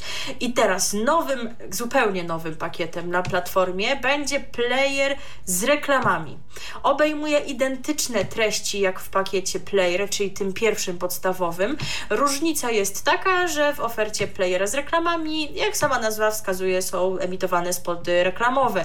E, cena tego pakietu to 4 zł za 30 dni. W tej cenie jednak użytkownicy uzyskają dostęp do większości treści, które dotychczas nie były były w ofercie playera w modelu tym tak zwanym AVOD, czyli modelu darmowym. E, między innymi chodzi o przedpremierowe odcinki seriali i programów, no bo rzeczywiście tego nie można było obejrzeć za darmo, trzeba było poczekać na emisję w telewizji, no a teraz no, nie ma takiego pakietu, tylko albo nie oglądasz niczego, bo nie płacisz, albo płacisz te 4 zł i oglądasz i zarówno przedpremierowe, jak i już wyemitowane odcinki twoich ulubionych seriali i programów, ale i tak masz w tym reklamy. Reklamy. Ciekawe Ciekawe, czy na początku i na końcu, czy też będą w środku? Też w środku. E, bez zmian za dodatkową opłatą w playerze będą dostępne pakiety z kanałami HBO, Kanal Plus czy Eleven Sports. E, dlaczego w ogóle to wszystko i po co to wszystko? Mamy komentarz biura prasowego TVN do tej sprawy e, i oni tam napisali tak. Chcemy uprościć model korzystania z playera. Podobnie jak wiele światowych serwisów premium, zdecydowaliśmy się prze, przejść na model biznesowy oparty całkowicie na subskrypcji. Rezygnujemy z podziału na AVOD i SVOD, czyli tego podziału na e, darmowy dostęp, cał, wyłącznie darmowy i ten model oparty na płatnych subskrypcjach, czyli teraz mamy tak naprawdę tylko SVOD, tylko subskrypcje, gdyż chcemy e, uprościć model korzystania z platformy, a jednocześnie zapewnić widzom korzystającym z naszych usług jak najlepsze wrażenia. Od 16 lutego dostęp do większej liczby produkcji na playerze, w tym tytułów Player Original, Discovery Plus Originals oraz e, Premier stanie się możliwy dla szerszej grupy odbiorców, a podział usług, usług na pakiety będzie prostszy i bardziej przejrzysty. No, no ja wiem, powiem szczerze, ja się tak trochę tego obawiam z jednego prostego powodu, mianowicie takiego, że tam e, w przypadku TVN-u, w przypadku tych e, subskrypcji konieczne jest podanie danych karty. E, przynajmniej tak było. No kiedyś. Właśnie, Teraz y, być może zostanie jakoś to inaczej zrealizowane, chociaż wątpię w to. Y, a kiedyś były przeprowadzane takie badania i wyszło, że o ile Polacy bardzo chętnie mm, korzystają z bankowości elektronicznej, z instrumentów płatniczych, jakichś takich właśnie typu Blik i podobnych, to jest u nas jednak taka obawa przed podawaniem danych kart płatniczych. To się po prostu wzięło stąd, że no, można było się nasłuchać o różnych przekrętach, oszustwach, wyłudzeniach, kradzieżach pieniędzy właśnie e, za pomocą tych danych kart płatniczych i bardzo niechętnie to podajemy. I zastanawiam się naprawdę, e, jak e, dużo osób się mimo wszystko skusi, bo to też przecież to ten player to nawet nie da się go, jak dobrze pamiętam, wykupić wewnątrz aplikacji mobilnej, na zasadzie subskrypcji, to trzeba wejść tam na to konto tvn.pl y, i tam trzeba podać dane karty. Także. Już nie mówiąc o tym, że nie wszyscy proste. korzystają z kart płatniczych. Nawet nie trzeba się obawiać tego, żeby podawać te dane, ale to są osoby, które nie mają kart. To znaczy, no, w dzisiejszych czasach to trudno o to chyba jednak. No bo w banku, jak masz konto, no to zazwyczaj masz jednak tę kartę. Mm, no tak, ale czy tak zawsze było? Czy osoby, które nam wcześniej zakładały te konta, to wszystkie mają karty? No nie wiem w sumie. E, natomiast no oczywiście wiadomo, po, po co ta zmiana playerowi, no bo chce sobie no chce zarobić, zarobić jeszcze więcej. Tylko właśnie pytanie, czy zarobi? Czy, czy to się rzeczywiście im opłaci. Z naszej perspektywy to zdecydowanie nie jest dobra zmiana, bo po prostu czasem się zdarza tak, że oglądasz coś w telewizji, jakiś jeden swój serial i nie możesz obejrzeć e, akurat danego dnia, więc chcesz nadrobić odcinek i ty już musisz po to wykupić sobie pakiet. Ale wiesz co, ja bym nawet był skłonny sobie wykupić ten pakiet, tylko pod jednym warunkiem, żeby to było mhm. dostępne. A, tak, A z playerem i z dostępnością aplikacji dla osób niewidomych, dla czytników ekranu jest źle. No ale właśnie tak jak ja teraz oglądam y, w tvn jedną rzecz to jest serial Chyłka i załóżmy, że jakiegoś mhm. konkretnego dnia nie będę mogła obejrzeć tej Chyłki i ja dla tego jednego odcinka już muszę zapłacić te 4 zł. Te 4 zł. To, to nie jest dużo, nie ale jest po dużo, co? Ale po co? Szczególnie, że to jest mało wygodne y, to płacenie jeszcze w dodatku. Mm. To tam ja nie wiem, no. my, my, tam dawno temu to płaciliśmy tak. chyba, więc nie wykluczamy, że jest jeszcze Coś... gorzej z dostępnością. No, może być. Bo żeby było lepiej, to nie mam takiej wiary w playera. Dajcie znać, drodzy niewidomi słuchacze, jak tam wygląda teraz z dostępnością. Znaczy ostatnio ktoś na jednej z grup środowiskowych skarżył, że właśnie player przestał działać. No to już wiadomo, czemu ten tak. player przestał działać, bo i prawdopodobnie y, mogę wnioskować tylko, bo nie otwierałem playera ostatnio, szczerze mówiąc. Nie miałem jakiejś takiej ochoty na to, y, ale podejrzewam, że właśnie może być tak nawet, że niewidomi nie są informowani o tym, że teraz, żeby coś obejrzeć, to trzeba zapłacić. Że ten komunikat może być, może nawet nie być wyświetlany w jakiś taki, wiesz, widoczny sposób. Dajcie znać, jak to Dajcie wygląda, znać. bo ja byłam na playerze akurat dwa dni przed tą zmianą, kiedy oglądałam to widowisko Jesteśmy w domu, to takie ramówkowe, to było w niedzielę, jeszcze nie wiedzieliśmy, co się we wtorek wydarzy. E, zostając w playerze, no zdarza się tak, że ma on taką swoją ofertę, ofertę unikalną i pokazuje jakieś rzeczy, których nie pokazują stacje telewizyjne współpracujące z nim. I taką właśnie propozycją jest program Wild, Wildlife. 11 lutego w serwisie player.pl zadebiutował nowy program, czyli właśnie Wildlife, czyli Dzikie Życie. Uczestnicy reality show e, poddawani są nieustannym próbom nie wiedząc do końca, jaki jest ich cel, to jak w życiu, prawda? Życie no tak, tak nas poddaje tak, próbom tak. i nie wiadomo w ogóle po co to wszystko. E, dziesięciu nieznajomych, pięciu mężczyzn i pięć kobiet spędzą dwa tygodnie na jednej z wysp Oceanu Atlantyckiego. Luksusowy hotel, piękne plaże, drinki z palemką. Na pierwszy rzut oka może to wyglądać na drogie wakacje, ale pod osłoną urlopu marzeń kryje się zacięta walka o wygraną. Gra uczuć pełna niespodzianek. Na śmiałków czeka długa lista zadań, często szokujących y, do wykonania oraz całkowity brak reguł.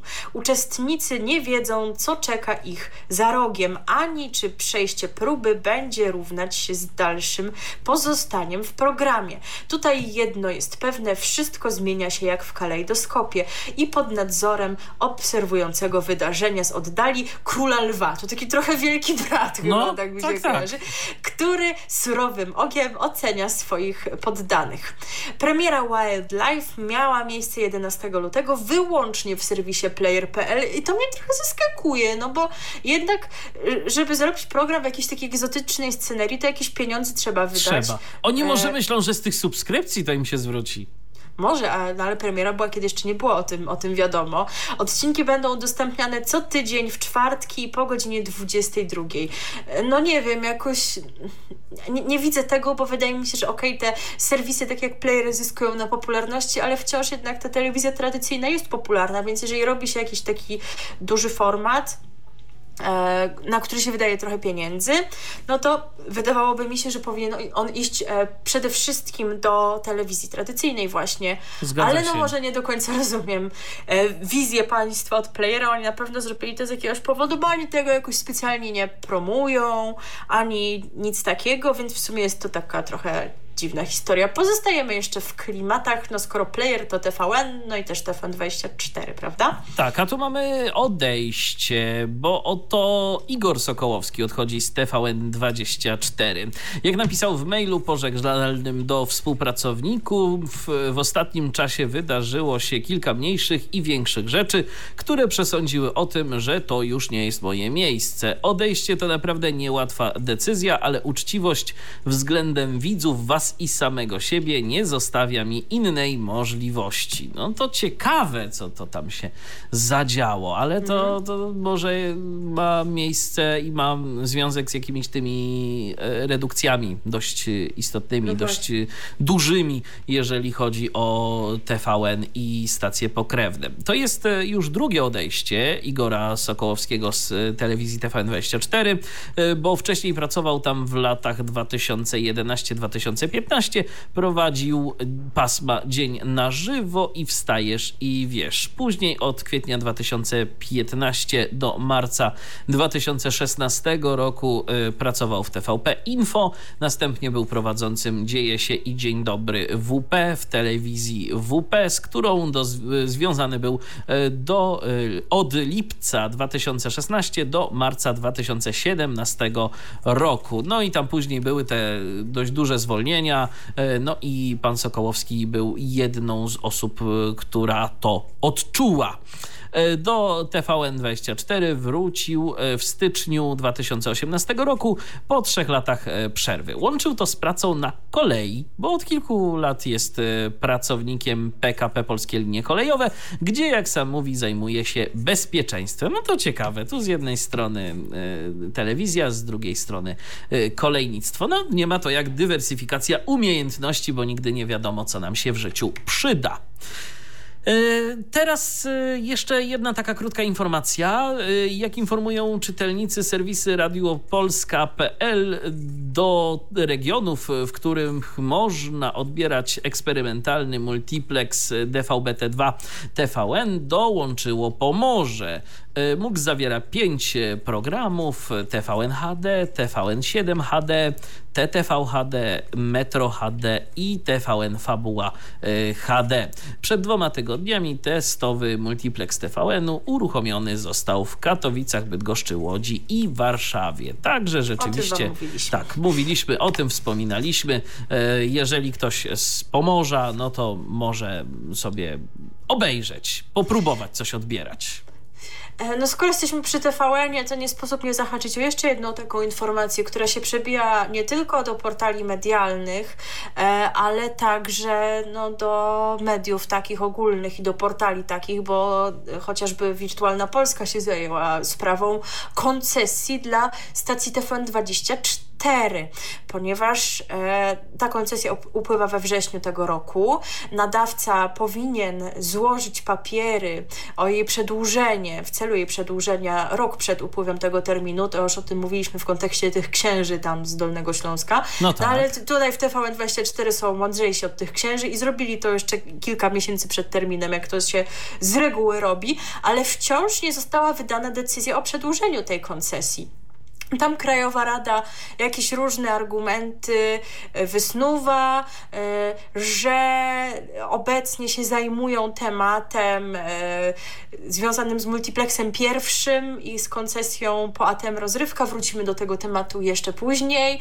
Albo, że są jakieś braki we wniosku, ale z informacji wirtualnych mediów wynika, że TVN24 nie dostało takich wieści, czego tam właściwie brakuje w tym wniosku, jak i samo TVN24 też nie, chce tej sprawy komentować, ale jak mówi pan Jan Dworak, związany wcześniej z Krajową Radą, no takie koncesje satelitarne to z reguły się od ręki przedłuża, więc w zasadzie nie wiadomo e, czemu zawdzięczamy to takie przedłużanie tej sprawy.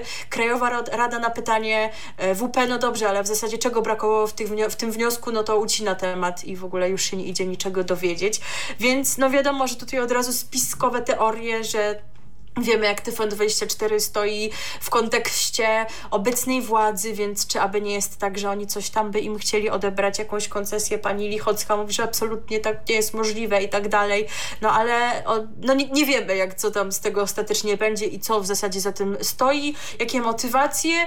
No w razie czego TVN24 może sobie poradzić w inny sposób, na przykład nadawać z Holandii czy jakiegoś Niemiec, innego Niemiec. kraju w Europie. No na przykład w Niemiec, po to, z Niemiec Niemiec po to, żeby TVP Info mogło pisać, że niemieckie media tak i tak się źle zachowują. Polskojęzyczne, tak? I tak, i, i, i niszczą Polaków i, i tak dalej. Więc będziemy monitorować tę sprawę, bo ona gdzieś tam rzeczywiście się przebija już poza ten taki medialny krąg zainteresowań, ale też no, nie wiemy, czy jest sens wchodzić tutaj w teorie spiskowe. Zobaczymy po prostu. Pożyjemy, zobaczymy. Prawdopodobnie TVN tę koncesję uzyska, no bo bez przesady. No tylko nie wiadomo, dlaczego nie mogło. Tak, no no to jest takie, wiesz, takie, takie przeciąganie lidu, Coś być może takiego. trochę takie, takie pokazywanie pazurów, a my to możemy tutaj, tak. No, zobaczymy. Ta, ta, tak to jakoś wygląda. A teraz u nas piosenka. W zasadzie się wydaje, że ona treścią nawiązuje do tego, o czym wam mówiliśmy, ale no, jest w tej piosence taka fraza, która pobrzmiewa, będąca zresztą jej tytułem za darmo nic, więc żeby już wam się utrwaliło, że nie ma nic za darmo w ogóle w życiu, ale też na playerze, na playerze. no to właśnie wam teraz o tym ileś razy zaśpiewa Patrycja Kosiarkiewicz. RTV. O radiu i telewizji wiemy wszystko. Oj, nic za darmo, nic za darmo, no chyba, że radio DHT, w którym możecie słuchać programu RTV. O, jaka ładna puenta. Tak jest. E, a my teraz przenosimy się do radia, potem jeszcze wrócimy do telewizji i na koniec do radia. Taki jest plan na dziś. E, no i tak zostajemy też w internecie poniekąd, no bo to teraz będą stacje internetowe. Tak, 357. E, to stacja z cyferkami, czyli 357 i kilka informacji, co się tam dzieje. Warto wspomnieć o tym, co tam się dzieje w nocy, no bo by się wydawało, że się nic nie dzieje, bo jest muzyczka. No tam Ale się w ogóle nic miało nie dziać na początku. No tak, od tego zacznijmy. Ale całkiem fajny pomysł polega na tym, że po północy pojawiają się tam w całości płyty. Jakieś takie klasyczne, dobrze znane płyty, jak na przykład płyta zespołu Jumble, jak płyta zespołu Kult. Yy, wczoraj był chyba kombajn do zbierania kur po wioskach, więc no takie no może klasyczne bardziej dla niektórych kręgów. Yy, ale wygląda to, nie wiem jak było wczoraj z tym kombajnem, natomiast w przypadku płyt takich starszych, gdzie no mieliśmy jeszcze stronę A i B, no to po północy jest pierwsza część, Potem lecą jakieś piosenki po prostu z bazy Radia 357 i po pierwszej część druga. Więc myślę, że to całkiem e, fajna okazja, żeby sobie jakieś albumy przypomnieć. E, tam WW jeszcze było, chyba Republika, Manam, także warto śledzić, co tam jest emitowane i sobie słuchać płyt do poduszki. E, I mamy kolejną nowość. Nowość, która zadebiutowała w Walentynki z taką nietypową zapowiedzią, że ponieważ walentynki to dzień naznaczony miłością, to pierwszy program był poświęcony miłości Rosjan do Władimira Putina. Chodzi o program zatytułowany Wojna i spokój, rozmowy o czytaniu. E, w niedzielę o godzinie 20 ten program jest emitowany. E, jest to autorska propozycja Pauliny Wilk dla wszystkich miłośników książek. W audycji cenionej e, pisarki, publicystki i reporterki będzie można znaleźć m.in. ja pozwalam sobie to przytoczyć za wpisem o tej audycji na Facebooku, bo jakoś tak portalem medialnym mam wrażenie, że pominęły w ogóle ten temat, ale co samo Radio 357 mówi o tym programie, że co tam będzie. E, nie tylko poważne rozmowy z autorami, którzy czytają oraz z czytelnikami, którym zdarza się pisać. Spotkania inspirowane książkami ważnymi dla całego świata albo dla jednego człowieka. Literatura jako pępek rzeczywistości, przypis wielkiej historii i prywatny, yy, i prywatny zaułek szczęścia. A do tego cotygodniowy ładunek wiadomości i zapowiedzi niezwykłych zdarzeń z życia małych i wielkich liter. E, tak to właśnie brzmi, natomiast kim jest prowadząca? Już kilka słów powiedziałam, ale nie wszyscy mogą ją znać. Ja na przykład nie znałam pani Pauliny Wilk, a jest ona pisarką, publicystką, prasową i reporterką. Opublikowała pięć książek, innymi Lalki w ogniu, opowieści z Indii, Pojutrze o miastach przyszłości i Znaki szczególne. Zajmuje się reportażem literackim, yy, zajmuje się także rozwojem globalnym i Azją Południowo-Wschodnią. Współtwórczynią jest Międzynarodowego Big Book Festival oraz Centrum Edukacji Literackiej Big Book Cafe. Pierwszy program, jak wspomniałam, był w ubiegłą niedzielę. Była to rozmowa z Barbarą Wodarczyk, właśnie autorką książki dotyczącej sytuacji w Rosji i uczuć Rosjan do Władimira Putina. Także zapowiada się całkiem ciekawy program E, wiadomo, że no oczywiście różnie to może być z tematami. Jednemu coś podpasuje, komuś coś innego. Jutro gościnią ma być jakaś psycholożka i filozofka, ale chyba jeszcze nie są znane konkrety, kto to ma być. Także jeżeli kogoś interesują takie sprawy, to warto słuchać. No to, to byłaby taka nowość, ale jak Radio 357, no to też jakby nie było dramy, to by było smutno. A to by było smutno. Tu się ta drama tak y, kroiła tak naprawdę. Już, już od jakiegoś czasu, a punktem zapalnym był program e, Sister Cities, e, który to był prowadzony przez e, mm, małżeństwo Komasów Łazarkiewiczów. Tak. tak, przez Marię i Antoniego jak dobrze pamiętam, bo tak. ona to była Mary bardziej Mary, nawet. Tak, tak, tak, a, a on był Antoni. No i cóż, y, ostatnia audycja po prostu na antenie Radia 357 się nie ukazała. Została ona przesłana do redakcji, y, natomiast y, nie została wyemitowana. Przedłużony został program y, Daniela Wyszogrodzkiego.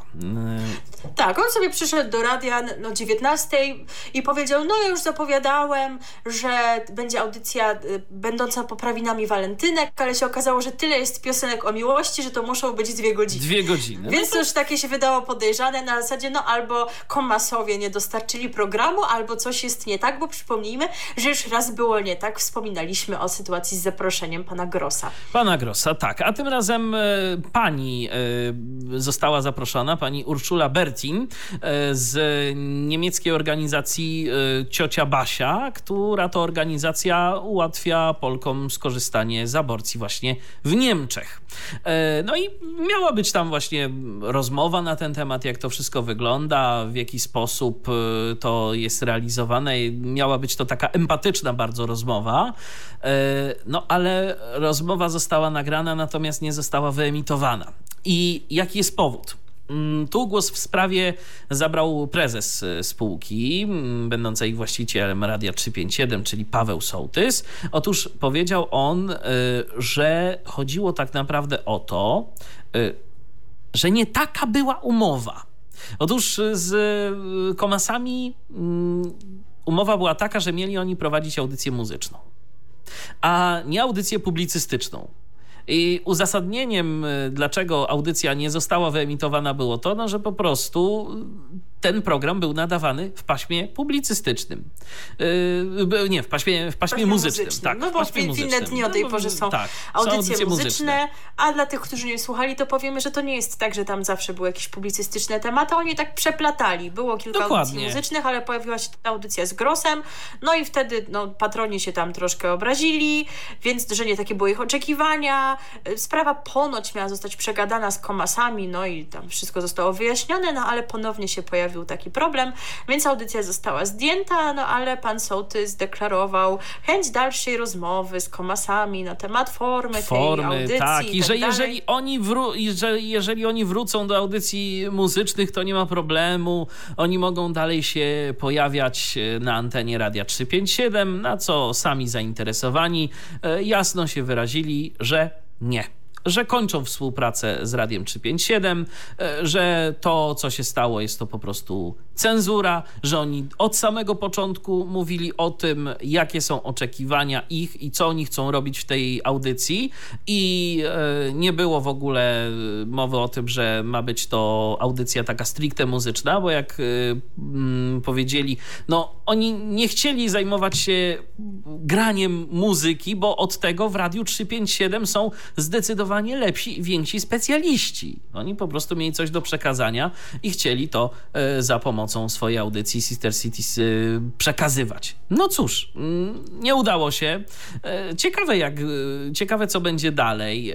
Czy, czy audycja będzie gdzieś tam mm, kontynuowana, na przykład w formie jakiegoś podcastu. Ja bym chciała No akurat, tak, bo mnie, bo bo mnie się to podobało. Tak, to było ja chciałam fajnie robione. zarówno te odsłony muzyczne, jak i te publicystyczne, no znowu może nie zawsze, tam na przykład raz był jakiś taki gość, który akurat mówił na tematy, które może mnie niekoniecznie interesują, bo on jakimś tam performerem jest, ale no fajnie tak, że go zaprosili, przetłumaczyli rozmowę z nim z angielskiego, więc włożyli też w to sporo pracy, więc zarówno te wydania, jak i te takie bardziej publicystyczne, to akurat naprawdę mi się podobały, tam też ponoć słuchacze Radia 357 trochę narzekali, że to takie nieprofesjonalne, że to taka rozmowa ich jak przy ognisku w tej audycji, że jakieś śmiechy.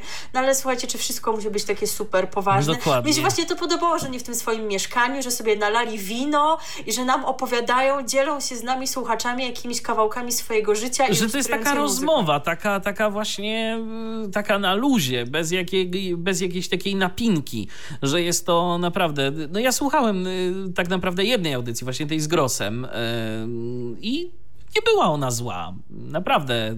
No, to, to, co tam powiedzmy pan Gross mówił pewne rzeczy, no to, to można się było to tam powiedzmy przyczepić, ale tak poza tym to cała reszta naprawdę, e, naprawdę na bardzo fajnym poziomie moim zdaniem. No i teraz e, ja jeszcze tak w tym kontekście tego, że mm, tak bardzo Radio 357 chce się trzymać tej swojej ramówki, że tu jest pasmo publicystyczne, tu pasmo muzyczne i tak dalej, i tak dalej. A ja jeszcze parę tygodni temu słyszałem, że przecież oni tak bardzo chcieli zaskakiwać słuchacza, Właśnie. że, że ten słuchacz miał nie wiedzieć do końca, co i kiedy będzie miało miejsce, że to miało być takie żywe radio, Żywe radio takie... reagujące na Tak. sytuację bieżącą. No to co się stało?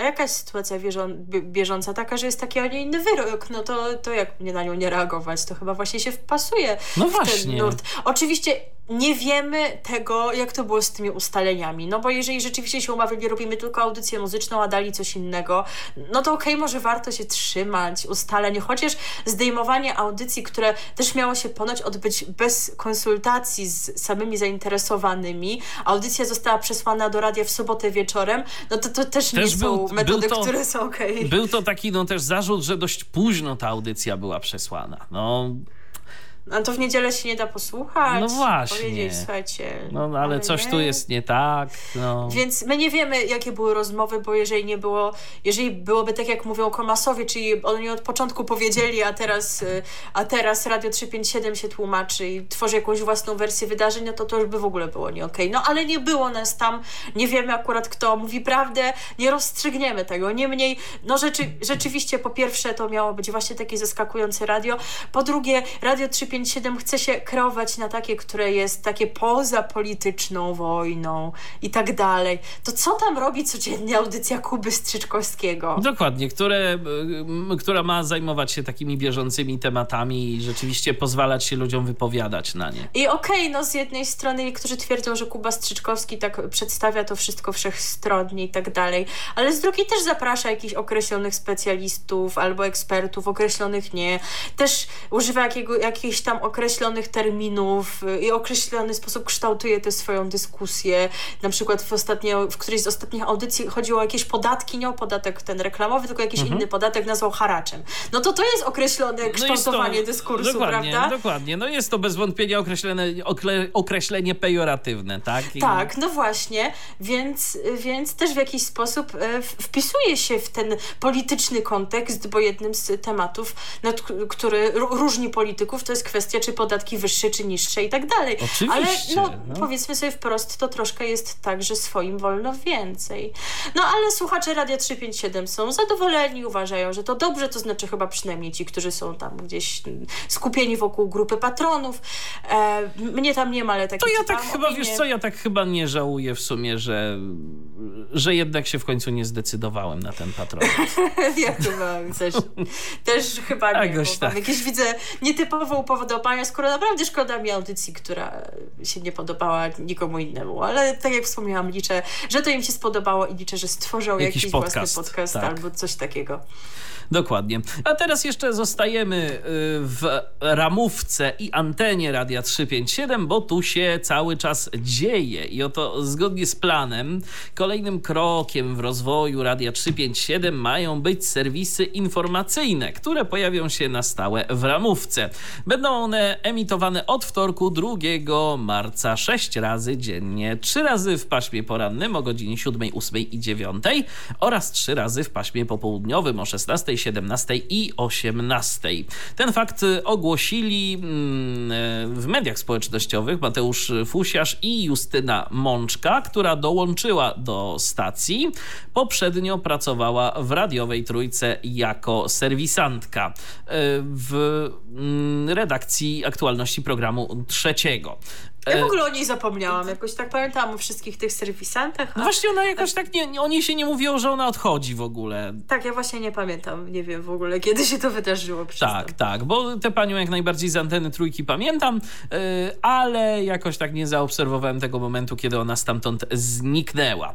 Oprócz serwisów informacyjnych na tematy ogólne będą pojawiały się również informacje sportowe i prognoza pogody. Ich emisję zaplanowano od poniedziałku do piątku bez weekendów. Yy, Serwisy będą zawierały także wiadomości ekonomiczne. E, Będą różnić się od tych tradycyjnych e, w mediach innych i będą się skupiać na pozytywnych i neutralnych newsach. Taką formułę serwisów zaproponowała Justyna Mączka. Ja tego nie czuję, przyznam. Takie tylko dobre wiadomości, to mi się wydaje trochę takie infantylne. To znaczy, oczywiście rozumiem, że jakichś takich dużych wydarzeń nie będą unikać. Jakby nam się wydarzył, nie wiem, drugi Smoleńsk, no to przecież nie, nie tak, że oni pominą ten temat, jak sądzę. Niemniej... I tego się rozum- nie da przedstawić pozytywnie. No, Ja, ja rozumiem, że ludzie są zmęczeni złymi wieściami i tak dalej, ale jakoś to mi się kojarzy z takim uciekaniem od problemów Tak, i tak, nie tak, czuję tak. tej retoryki. Zobaczymy, jak to będzie w praktyce wyglądało, bo może nie tak źle.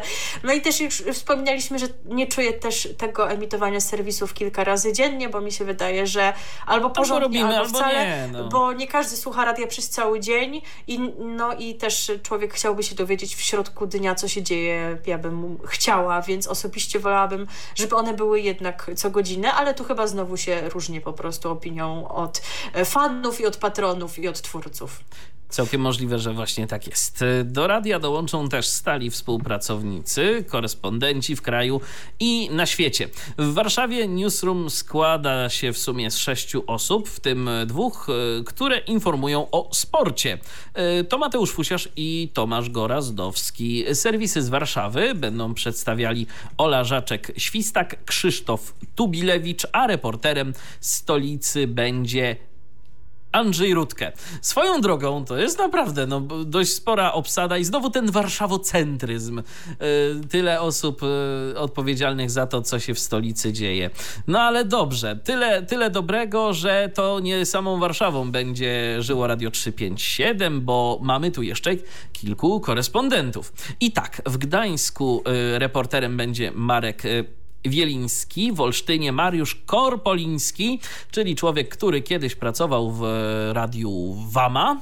E, W Katowicach Łukasz e, Kwaśny, we Wrocławiu Józef Pozdar. E, Jednak to nie wszystko, bo Żaneta y, i teraz y, tu problem z nazwiskiem, bo czy Auler czy Euler? Y, Może, no w każdym razie Auler, może w ten sposób. Pani Żaneta Auler będzie nadawała z Los Angeles, z Tokio Dominika Giordano, z Paryża Marek Brzeziński, zatem Karolina Markiewicz, z Adelaide Agnies- Agnieszka Wyszomirska, z Barcelony Agata Sosnowska, a z Nowej Zelandii Wojtek Górny. Ponadto stacja chce pozyskiwać kolejnych współpracowników z wielu zakątków świata.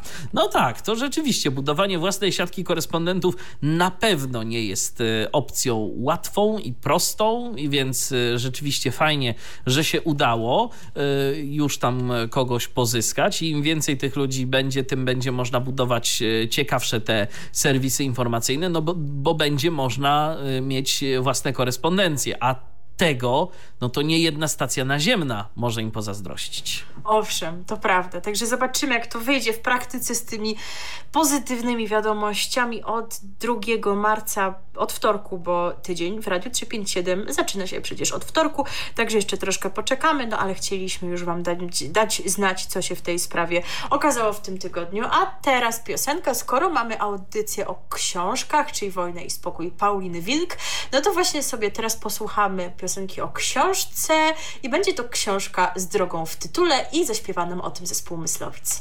RTV. O radiu i telewizji wiemy wszystko. 9 minut po godzinie 18. No my jeszcze z wami tu chwilę pobędziemy, żeby wam poopowiadać o tym, co ciekawego e, w stacjach radiowych i telewizyjnych się dzieje. Kolejne radia przed nami. E, zajmiemy się przede wszystkim Nowym Światem, ale też zahaczymy o Halo Radio. Tak, dodam, że my tutaj dzisiaj tak dłużej, no bo nie było nas tydzień temu i jak obiecaliśmy, że wszystko nadrobimy, no to tak yy, nadrabiamy, więc stąd zebrało się troszkę informacji, e, z, którymi się chcemy, chcemy z Wami podzielić, e, ale mamy nadzieję, że miło spędzacie z nami czas i jeszcze kilkadziesiąt minut z nami będziecie, a teraz rzeczywiście zostajemy w radiu internetowym i będzie Nowy Świat, bo tam też kolejne zmiany. Radio Nowy Świat y, od poniedziałku ma nieco zmienioną ramówkę. Jednym z jej elementów jest to, że radio nadaje na, na żywo o godzinę dłużej niż do tej pory, a więc do północy. Pojawiły się także nowe audycje i zmieniły się godziny emisji niektórych programów. E, taką najważniejszą zmianą jest to, że cykl próbny LOT został ograniczony. W miejsce pasm młodych dziennikarskich e, talentów pojawią się ich autorskie audycje i to uważam, że jest dobre, że to się wreszcie powinno wydarzyć. Bo ileż od... można latać na próbę? Ile można debiutować i próbować. Oni już od lipca przecież debiutowali, a chyba należy im się już e, no, bycie takim no, samodzielnym bo, bo w drugą stronę, tak? tak? Dokładnie. E, przy czym nadal w sobotę o 19 będzie można usłyszeć próbny lot, który rotacyjnie będą prowadzili różni gospodarze, a w nazwie audycji będzie zaznaczone ich nazwisko. E, no i właśnie, już tutaj wspominałam Michałowi, że gdyby nie to, że ta audycja jest robiona w ramach wolontariatu, to powinnam dostać jakiś dodatek za pracę w warunkach szkodliwych.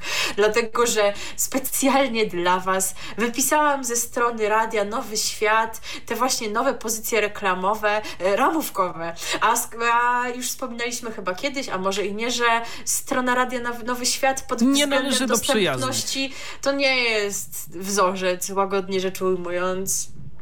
I to nie jest miłe zajęcie, wypisywanie tam czegokolwiek, ale czego się nie robi dla Was, drodzy słuchacze, więc już nie musicie tam patrzeć. Ja wszystko wypisałam, zarówno co do tych, tych de debiutantów, a w zasadzie, którzy już debiutantami nie są, e, jak i jeżeli chodzi o inne audycje premierowe, o których już wspominaliśmy, że one będą. Sobie wszystko uporządkujemy.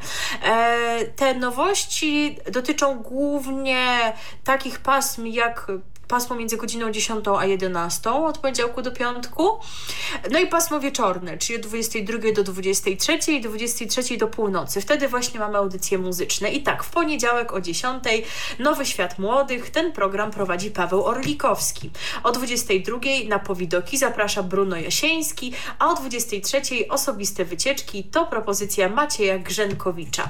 We wtorek mamy o 10 motyw przewodni to program Mateusza Kuśmierka, a o 22 szczyt wszystkiego, czyli każda lista świata o tym programie już gromadzącym propozycje muzyczne z list przebojów z całego świata mówiliśmy. Prowadzą go Marcin Mann, Mateusz Andruszkiewicz i Maciej Jankowski.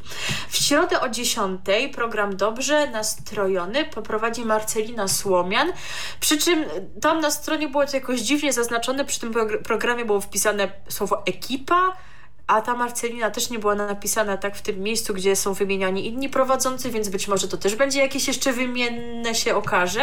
O 22 muzyka do czytania, o tym też już mówiliśmy, że Michał Nogaś nam będzie pokazywał e, utwory, przy których czyta książki. W czwartki o 10 Personal Bigos to autorska propozycja Marcina Mana.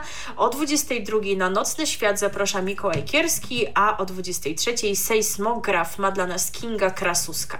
W piątek o 10 Wszystko gra. Maciej Jankowski to prowadzi przynajmniej teoretycznie, bo tam podobna sytuacja jak z Marceliną Słomian. O 19 tutaj mamy też autorską audycję. Za chwilę weekend ją prowadzi Karol Berger.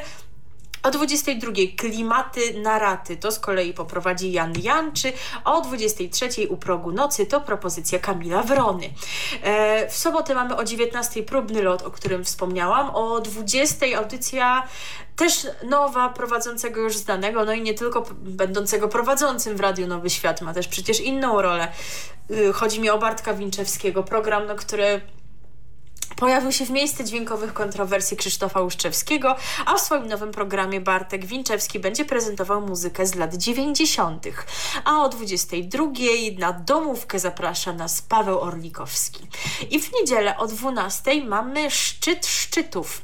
E, tutaj Wojciech Mann z gośćmi omawia międzynarodowe hity wybrane przez patronów w audycji Szczyt Wszystkiego. E, tak, takie to będzie ciekawe. E, I o 22 mamy jeszcze nowość Berganocka, to autorski program Karola Bergera. Także takie to są nowości w ramówce. Ciekawe, co na to wszystko pewien pan, który sobie już jakiś czas temu nieco ponarzekał na Radio Nowy Świat. E, mowa o panu Piotrze Jedlińskim. To jest już temat taki sprzed kilku tygodni, mm, ponieważ artykuł, na bazie którego przedstawię wam teraz tego newsa, się ukazał w sobotę sobotę dwa tygodnie temu, ale nie byliśmy Wam go w stanie przytoczyć e, wówczas, ponieważ ten program był emitowany z nagrania, którego dokonaliśmy w piątek. Więc to już taka sprawa może się wydawać e, nieco zamierzchła, ale myślę, że warto o niej wspomnieć, bo mówiliśmy, że tam chyba w tym radiu Nowy Świat coś iskrzy, tylko do końca nie wiadomo co i dalej nie wiemy za bardzo co, ale pan Piotr Jedliński tutaj jeszcze... Ma swoje przypuszczenia. Jeszcze, jeszcze dokłada trochę do tego. E i to będą przede wszystkim jego wypowiedzi z Facebooka. Przyczynkiem do krytyki stało się dla Jedlińskiego odejście z Radia Nowy Świat Magdaleny Rataj. W internetowych dyskusjach pod postem o jej odejściu Piotr Jedliński ostro krytykuje Radio Nowy Świat, jego politykę kadrową i sposób zarządzania. No, my nie śledzimy wszystkich komentarzy w mediach społecznościowych, więc bazujemy tutaj na tym, co y, wirtualne media i ich redaktorzy wychwycili, jeżeli chodzi o komentarze pana Piotra, może tam jeszcze coś więcej było. A napisał między innymi Ubyło sporo patronów. Kwota z 7, 748 tysięcy skurczyła się do 666 tysięcy. Przynajmniej to jest stan nawki wtedy, kiedy on pisał. Nie wiem ile jest teraz, ale to szatan jakiś tu wygląda, no. że przyszedł. Jeden pan pokusił się nawet w komentarzach o stwierdzenie, że radio się rozwija. Mógłbym zapytać, jak się rozwija? Program? Nie. Strona? Nie. Aplikacja? Nie. Forum? Nie. Komunikacja wprost leży. Tak napisał w jednym z komentarzy. No są już te nowe propozycje programowe, więc może go to satysfakcjonuje. Może teraz już ale... pan Piotr zmienił zdanie. Ale no one też nie są jakoś super innowacyjne, no bo część z nich, no to, to większość, większość z nich to, to jest tak naprawdę to, co było tylko pod nowymi szyldami, może w części w innych miejscach w ramówce. Taką innowacją to jest rzeczywiście ta lista, ten szczyt wszystkiego, więc może dla pana Piotra to dalej za mało, ale może już uważa, że takie zmiany są ok. Może się jeszcze wypowie. Innej osobie dyskutującej z nim odpisał. Zdaję sobie sprawę, jak jeden pan postrzega i traktuje ludzi. Dokładnie ten sam pan, który był dramatycznie oburzony moim podejściem do afery Margot. Ten pan pisze o zaangażowaniu z pozycji kogoś, który tego zaangażowania nie przejawiał i nie przejawia. Pan, który opluł Patrycję, czyli ma, Patrycję Macjon, a kiedy to się wydało, powiedział, że nie będzie się tłumaczył ze swoich prywatnych rozmów. Pan, który apeluje o zaufanie i twierdzi, że wszystko jest super, choć jak widać pieniędzy i patronów ubywa. E, no wiadomo do kogo tutaj pije pan Jedliński, czyli do Jerzego Sosnowskiego, czyli panowie tak chyba nie do końca ze sobą przepadają. No tak, no bo, bo, bo wtedy to właśnie Jerzy Sosnowski w korespondencji mailowej e, radził mu, żeby ustąpił ze stanowiska. Tak, tak było. E, były szef i założyciel Radia Nowy Świat e, w tych swoich wpisach, jak już wspomniałam, sugeruje, że z tym rozwojem radia jest tak sobie, na co dowodem jest jeszcze cytat. Do 10 sierpnia, do dnia, kiedy zniknąłem, było rozpoczęte kilka ciekawych projektów. Zdechły. O. Nie żalę się rozpaczam. Od ogłoszenia o powstaniu Radia 357 e, do rozpoczęcia nadawania minęło trzy miesiące. Co zrobiło, e, co zrobiono w Radiu Nowy Świat, żeby nieco odskoczyć konkurencji? Kompletnie nic. I nadal nic nie będzie się działo. Nikt mnie nie słucha. Jakiekolwiek słuchanie skończyło się, kiedy odnieśliśmy sukces. E, krytykując Jedliński odnosi się także do tego, co dzieje się w zarządzie radia. Spółka, a nie prywatny folwark. I spółką powinny kierować osoby mające pojęcie o przedsiębiorczości, a nie zawodowcy radiowi. Ci zawodowcy próbowali stworzyć radio przez 4 lata i jakoś im nie wyszło. Przyszli romantycy i przez 3 miesiące e, to radio stworzyli. Jeszcze w dniu rozpoczęcia zbiórki ci zawodowcy byli bardzo sceptyczni i nie bardzo wierzyli w sukces. Teraz, kiedy osiągnięty został spektakularny sukces, wiedzą lepiej, a pieniędzy i patronów ubywa. No, bardzo go to boli, widać rzeczywiście. No, to znaczy, wiesz, no ja się tak z drugiej strony to panu Jedlińskiemu nie dziwię, bo na pewno włożył sporo tak. serca w uruchomienie tego radia i tam widać, że po prostu coś coś gdzieś nie do końca od samego początku grało, ale no podjął takie, a nie inne decyzje. Nikt mu tak naprawdę nie kazał rezygnować e, z, z po prostu skierowania stacją. Mógł cały czas gdzieś tam w tym zarządzie e, funkcjonować, e, no i starać się i mieć rzeczywiście, jeżeli uważa, że źle się działo, czy że źle się dzieje, to mógł mieć na to jakiś realny wpływ. A teraz, no to on tego wpływu kompletnie nie ma yy, i nie może zrobić tak naprawdę nic. No może tylko pisać właśnie takie różne komentarze na Facebooku, co w tym momencie, mam takie wrażenie, również yy, działa na niekorzyść Radia Nowy no Świat. Na pewno, bo wizerunkowo to... Wizerunkowo to jest, jest słabe. To bo i tak już wszyscy wie, wiemy, że coś tam chyba nie tak, skoro kolejne osoby odchodziły, a jak już są takie komentarze, to w ogóle, więc, więc coś tam się rzeczywiście dzieje. Podobnie dzieje się również w ulubionym radiu Michała, znaczy ulubionym jego radiem jest Imperium e, Prezeskiej Agnieszki, ale zaraz potem jest pierwsze medium obywatelskie. To ty się zdecyduj w końcu, które to jest to moje ulubione. No to, to, to jest na drugim miejscu. To jest na drugim Dobrze. miejscu, tak jest. Tak. Yy, no Pamiętasz, y, jak y, były te takie dość duże czystki w redakcji Halo Radia, to tam zostało kilka osób, to ja tak, tak y, wspominałem o tym, że teraz tak naprawdę to trzeba robić naprawdę dużo, żeby z tej ekipy, która została, to się nie wykruszył Andrzej Krajewski, bo to jest człowiek, który ma tam najlepszy po prostu warsztat, jego się najlepiej słucha i jego tak naprawdę to powinno się obsadzać na jak największej, da się tylko ilości pasma. Pamiętasz, to ja to mówiłem. Pamiętam, tak było. No, no to nic nie może wiecznie trwać. Tak, otóż właśnie Andrzej Krajewski, członek Towarzystwa Dziennikarskiego, e, który co czwartek, później co piątek na antenie Halo Radia prowadził dwugodzinną audycję publicystyczną, w trakcie której rozmawiał z zaproszonymi gośćmi na ważne społecznie tematy z dziennikarzami, redaktorami, wydawcami czy medioznawcami. E, otóż, jak dowiedział się portal Wirtualny wirtualnemedia.pl w tym tygodniu zrezygnował z dalszej współpracy z Halo Radiem. Jak wyjaśnia redaktor naczelny stacji Mariusz Rokos, dalsza współpraca z Andrzejem Krajewskim okazała się być niemożliwą wobec dzielących nas różnic w kwestii protestu mediów. No to czy naprawdę nie można już mieć własnego zdania na ten temat? Nie. Koniec. To tak, samo jak, to tak samo jak w przypadku y, Zbigniewa Stefanika y, co do y, strajku kobiet. Tak. Naprawdę? To jest... a, a, a Jakub tak zachęca, żeby samodzielnie analizować i w ogóle... Dokładnie, dyskutować, dyskutować. rozmawiać. No to jak ktoś ma inny pogląd, to już out? No to jak widać. We wtorek szefostwo stacji zawiesiło współpracę również z Mariuszem Gzylem. No i, tego się żaden nie I tego się żaden nie spodziewał, bo Mariusz Gzyl to jest, proszę Państwa, człowiek, który, e, którego zawsze, jeszcze zanim on przyszedł do Haloradia, zawsze bardzo ciepło e, wspominał Kuba Wątły, czyli człowiek, dzięki któremu to radio powstało i on wspominał, że, on, że pierwsze jakieś tam e, takie programy telewizyjne właśnie mieli z Mariuszem Gzylem i, i tak dalej, i tak dalej, że oni już o tym, co się dzieje niedobrego, jeżeli chodzi o pedofilię w kościele katolickim, to już wtedy mówili razem, to 10 lat temu, czy tam ileś. No i tak zawsze było, tak zawsze wyglądało, że e, Gzyl i Wątły to tacy koledzy są, tacy po prostu nawet przyjaciele można by było powiedzieć.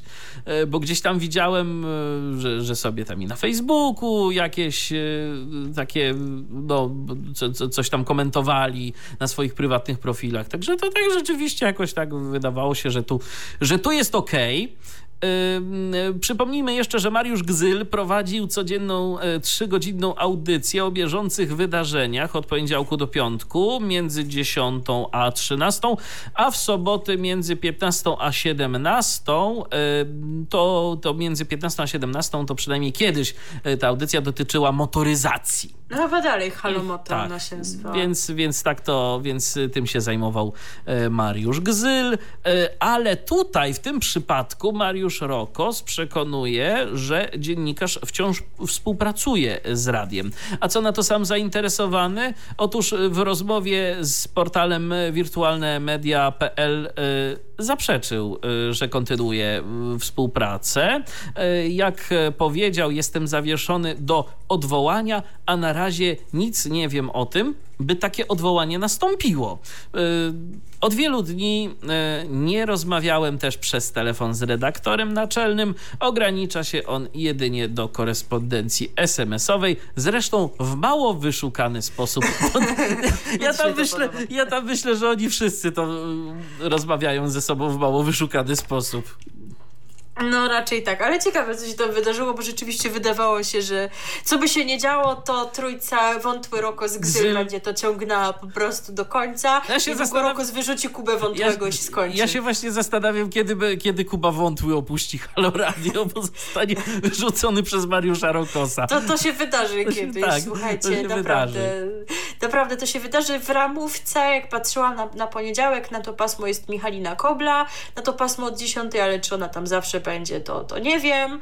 Co do pasma po panu Krajewskim, no to tam ma go kto zastąpić, bo przecież y, w tym paśmie po 17 się wymiennie pojawiają różne osoby, więc wczoraj to był chyba Paweł Moskalewicz, także, także rzeczywiście tam i pan Szczepański może przyjść, także, także nie, nie ma problemu z tym e, akurat, ale, ale rzeczywiście jest to ciekawa historia. Mnie interesuje, jak te ich SMS-y wyglądają. I jeszcze Iwo Wuko, y, tu warto wspomnieć, również się rozstał. To nie wiem, czy my wspominaliśmy nie, o tym. chyba. Ale, ale Iwo Wuko również y, rozstał się z Haloradiem. Y, czyli co?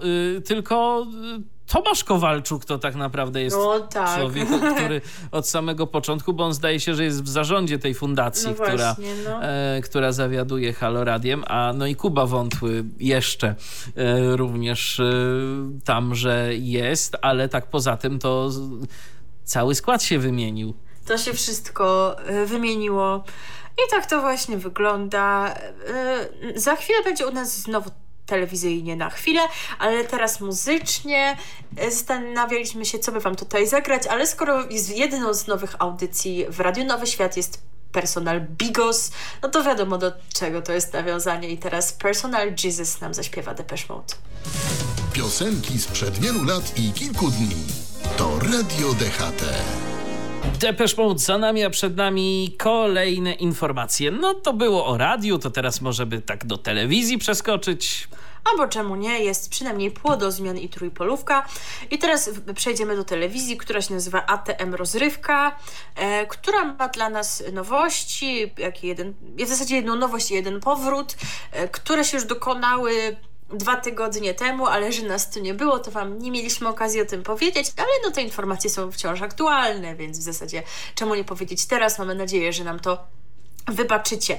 E, tą nowością jest program z wędką na tropie. Tematem nowego programu ATM Rozrywka jest, no nie trudno zgadnąć, wędkarstwo.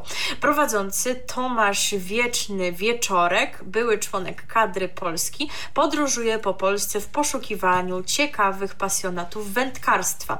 W programie z wędką na tropie nie zabraknie połowów dorodnych okazów ryb i porad, również dla amatorów. Z wędką na, na tropie można oglądać od poniedziałku poniedziałku do piątku o godzinie 13 w ATM Rozrywka. No już jak od poniedziałku bodaj 6 lutego, więc trochę odcinków głowy emitowanych, no ale myślę, że będą jakieś powtórki. Jak patrzyłam, to chyba na IPLI tego nie ma, więc nie wiem czemu, ale w takim razie, jeżeli Was to zainteresuje, no to na jakieś powtórki musicie liczyć. Tak jest. Z kolei 8 lutego na antenie ATM Rozrywka zadebiutował nowy sezon programu Zoopraktykanci. Serial przedstawia losy grupy studentów, którzy chcą pracować ze zwierzętami. Bohaterowie zdecydowali się na odbycie stażu we Wrocławiu. No, czyli to jest ten ogród zoologiczny, zakładam, e, gdzie to państwo gucwińscy kiedyś nim mhm. zawiadywali i gdzie był kręcony program z kamerą wśród zwierząt. Umiejętności e, zdobywają w najważniejszych działach największego w Polsce ogrodu zoologicznego. Program Zoopraktykanci pokazuje, jak rzeczywistość w ogrodzie zoologicznym weryfikuje marzenia młodych ludzi o pracy z dzikimi zwierzętami. Program zadebiutował na antenie ATM Rozrywka w grudniu 2019 roku, a emisja nowego sezonu za zoopraktykantów od poniedziałku do piątku o godzinie 12.30 ma miejsce, więc myślę, że jeszcze trochę tych odcinków będzie i możecie sobie pooglądać wrocławskie zoo. E, ci, którzy nas uważnie słuchają i regularnie, to wiedzą, że wokół kanału ATM Rozrywka, a raczej nad nim, to czarne chmury już od dłuższego czasu, bo już 24 lutego wygaśnięciu ulegnie koncesja dla kanału ATM Rozrywka TV. Właściciel telewizji, czyli ATM Grupa, przypomnijmy pokrótce tę historię, otóż właściciel uważa, że 14 stycznia zeszłego roku skierował do Krajowej Rady Radiofonii i Telewizji wniosek o przedłużenie koncesji a przewodniczący twierdzi, że takie pismo nie dotarło do regulatora, w związku z czym właściciel nie uzyska pozwolenia na nadawanie. Wobec tego nadawca złożył skargę do Wojewódzkiego Sądu Administracyjnego na bezczynność organu. Przemysław Kmiotek, to jest wiceprezes yy, yy, zarządu ATM Grupy, w rozmowie z portalem wirtualnymedia.pl yy, informował już jakiś czas temu, że jeśli koncesja na nadawanie ATM rozrywka nie zostanie przyznana tej spółce, zarząd będzie się starał o odszkodowanie za poniesione straty finansowe.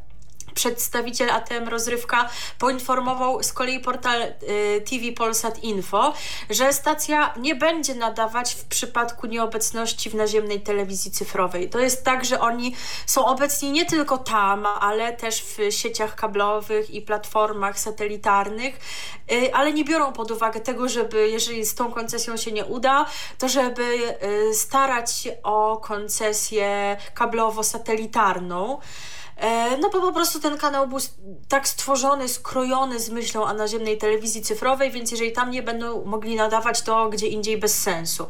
E, spółka powiązana z ATM Grupą stara się o uzyskanie koncesji na nadawanie kanału ATM Rozrywka w multiplexie pierwszym. Mówiliśmy o tym, że jest ten nowy konkurs na tę częstotliwość i nadawca rywalizuje z ośmioma innymi podmiotami i my tam nawet wybraliśmy przecież, że mają wygrać ci od gamingu. Gamingu, tak Michał jest. wygrał, także wybrał, ale powiem wam, że no coś, nasze te znajomości nie działają jeszcze tak jak powinny, bo oni już deliberują nad tym i deliberują, takie mają deliberatorium jak w Radio, jak Nowy, w Radio Świat, Nowy Świat. I nie mogą po prostu dojść do porozumienia, bo pierwsze posiedzenie Krajowej Rady w tej sprawie odbyło się 4 lutego, ale nie została na nim podjęta żadna decyzja. W tym tygodniu w czwartek odbyło się kolejne posiedzenie i ponownie członkowie Krajowej Rady nie doszli do porozumienia. I kolejne posiedzenie odbędzie się we wtorek wtorek 23 lutego, więc trochę życie na krawędzi, bo ta koncesja w środę wygasa. Więc nawet jeśli zapadnie na nim decyzja organu, oznacza to, że ewentualny nowy nadawca będzie miał bardzo mało czasu na techniczne przygotowanie kanału. Oni tam wszyscy deklarowali, że oni już, już teraz mogą nadawać natychmiast, więc może ich życie zweryfikuje. Ale szef Krajowej Rady nie jest jednak pewny, czy w przyszłym tygodniu członkowie podejmą ostateczną decyzję, więc nie wiem, kiedy oni chcą ją podjąć. W ogóle przecież my już wy wybraliśmy. O co wam chodzi, chodzi, ludzie drodzy? Także śledzimy ten temat i co się okaże, czy w środę, czy też w czwartek tam się pojawi jakaś pusta plansza. No taki, takie trochę media bez wyboru się zrobią na tym. No, takie pewnie. symboliczne. Bo, bo rzeczywiście nie będzie miał tam kto zagrać, będziemy monitorować tę sprawę. No a teraz piosenka, skoro program o wędkarstwie, no to może by tak na ryby, tak, taki pomysł mają dla nas panowie z kabaretu starszych panów. RTV. O radiu i telewizji wiemy wszystko. W programie RTV jeszcze mamy dla Was e, kilka informacji, ale nie da się ukryć, że zbliżamy się już do końca naszego dzisiejszego programu, chociaż fakt faktem, no długo, długo z Wami jesteśmy, bo już od godziny 16. Teraz e, o telewizję zahaczymy, konkretnie o telewizję wirtualnej Polski, telewizję WP, bo to w lutym właśnie ta stacja prezentuje kolejną własną produkcję. W programie Daj się odmienić sztab ekspertów od stylizacji, makijażu, włosów i zabiegów estetycznych przeprowadzi metamorfozę mm, osoby, którą bliski zgłosił do programu. Bliski tej osoby, rzecz jasna. W programie eksperci y, znajdą najlepsze rozwiązania dla każdego. Specjaliści od wizerunku y, zabiorą uczestników nie tylko do kolorowego świata kosmetyków i stylizacji, ale także zainspirują ich do tego, aby nie bali się eksperymentować, próbować nowych rzeczy i czasem zaszaleć. Pokażą, że warto jest przejrzeć się w oczach bliskiej osoby i odważyć na zmianę, która poza innym kolorem włosów czy krojem sukienki może przynieść akceptację akceptację swoich kompleksów, pewność siebie i radość z życia. Daj się odmienić, poprowadzi Jarosław Jóźwin, ekspert z branży beauty, makijażysta, stylista fryzur i projektant. Współpracował m.in. z Joanną Krupą, Beatą Kozidrak i Margaret. Odpowiadał za makijaż i wizerunek podczas największych imprez branży modowej w Polsce. E, metamorfozy będą przeprowadzać również specjaliści stylistka Sylwia Antoszkiewicz oraz fryzjer Wojtek Zieliński. Program powstaje przy współpracy z kliniką dr Dębski. Premiera programu miała miejsce w środę 17 lutego. E, łącznie powstanie 10 40-minutowych odcinków, także to jeszcze spokojnie, jeżeli nawet ten pierwszy przegapiliście, to jeszcze 9 przed wami, a będą te emi odcinki emitowane w środy po godzinie 21. Także jeżeli ktoś jest zainteresowany tematem beauty, no to pozostaje oglądać. Albo może do jakiegoś drugiego sezonu już się warto zgłaszać. No właśnie, no takich programów jest, jest trochę, no bo był, był niedawno program Zacznij od nowa, właściwie o czymś dosyć podobnym, prowadzony przez mhm, niewdzięczną Dokładnie. Marzenkę. E, teraz ten właśnie program, czyli Daj się odmienić, no a po co są takie programy i dlaczego w ogóle ludzie do nich idą? No to chyba oczywiste się wydaje, no ludzie po prostu pragną piękna i formacja nieżywych schabów już to wiedziała dawno temu i nagrała taką piosenkę. Dokładnie i właśnie ten e, zespół już za moment pojawi się na naszej antenie. Się tak przed momentem musiałem zastanowić, bo piosenka mi uciekła, ale na całe szczęście udało się ją błyskawicznie zlokalizować. Formacja nieżywych schabów, ludzie pragną piękna, to już za nami, a przed nami ostatnie, no takie dłuższe, dłuższe wejście yy, poświęcone w zasadzie w całości radiu, chociaż elementy wizualne tu będą też też, ale generalnie e, sprawy radiowe wszelkiej maści i pozwolimy sobie jeszcze wrócić do tego, o czym mówiliśmy, no bo generalnie, tak jak wielokrotnie już wspominaliśmy, o radio i telewizji wiemy wszystko, ale no to no wiemy pewnie całkiem dużo, ale, ale dopełniają, dopełniają nas wiedzę słuchacze. Naszy, naszych słuchaczy, no bo jednak jest sporo tych medialnych tematów do ogarnienia, czasem coś człowiekowi ucieknie i tam tak nam gdzieś przemknęło, ale nasz słuchacz Robert jest e, bardzo czujny i nam powiedział, że z Halo Radiem rozstała się też Joanna Warecha. W jej przypadku to jest kwestia tego, że po prostu nie ma czasu. To znaczy dostała y, stypendium Pulitzera i będzie zajmowała się y, projektem poświęconym e, mieszkańcom PGR-ów dawnych, bo to jest rzeczywiście taki temat To jest jej pasja. Jej sercu. Tak, chyba tak, po prostu. I dlatego ona nie ma czasu i się tym e, nie będzie zajmować, także inaczej niż, niż w przypadku Andrzeja Krajewskiego. Tam chyba to do końca nie wybrzmiało, na czym polegała ta różnica, jeżeli chodzi o stosunek Haloradia i samego Andrzeja Krajewskiego do kwestii protestu, więc może warto powiedzieć, że Halo Radio tak naprawdę nie protestowało, bo ono uznało, że jest po stronie słuchaczy, a nie takiej czy innej siły politycznej. I jak pan Krajewski napisał, no co prawda Halo Radio słuchało, e, skorzystało na tym dniu, bo zyskało słuchaczy trzy razy więcej, ale dla niego zbyt dużym kosztem. I rozumie to, że Halo Radio się nie zaangażowało w protest, bo on dotyczy kwestii ekonomicznych, e, no ale on ma tutaj jednak inne, inne zdanie na ten temat, tak napisał na swoim Facebooku, e, więc, więc o to tak naprawdę się gdzieś tam Państwo poróżnili. No rozumiem tak, że jeżeli jest przedstawicielem Towarzystwa Dziennikarskiego, no to też ma, ma jakiś tutaj swój swój pogląd na tę sprawę gdzieś tam solidarny z samym środowiskiem dziennikarskim, tak? No dokładnie. E, i jeszcze jedna informacja. Chociaż jak widać też środowisko dziennikarskie jest niejednorodne w opinii. Oczywiście. I jeszcze jedna informacja, o której warto wspomnieć. Taka z gadu i z gadula. Słuchajcie, odnośnie Radia 357. Otóż na e, ich profilach w portalach społecznościowych od wczoraj pojawia się taki tajemniczy hashtag z cyferkami. To są cyferki 22 3, 5, 7. O co chodzi? W audycjach muzycznych mamy spodziewać się podpowiedzi. Wczoraj już takie były w audycji Piotra Stelmacha, ale mi to nic nie podpowiedziały te utwory, także wypatrujcie dalej i można zgadywać. Wszystko się ma okazać w poniedziałek. My tutaj nie będziemy chyba dywagować, bo z takiego czegoś się właśnie biorą plotki, więc my też nie wiemy, możemy mieć jakieś swoje typy, może wy też macie, a pewnie za tydzień wam powiemy o co chodzi w tajemniczym hashtagu. Przypominam 22 3, 5, 7 no, kojarzy się wiadomo z y, czym, jak jest 2-2 na początku, ale czy to o to chodzi, się okaże. A teraz e, przenosimy się do da da da da da da Imperium. Mi, proszę powiedz, Michale, do, do jakiego imperium się przenosimy? Przenosimy się do imperium prezeski Agnieszki.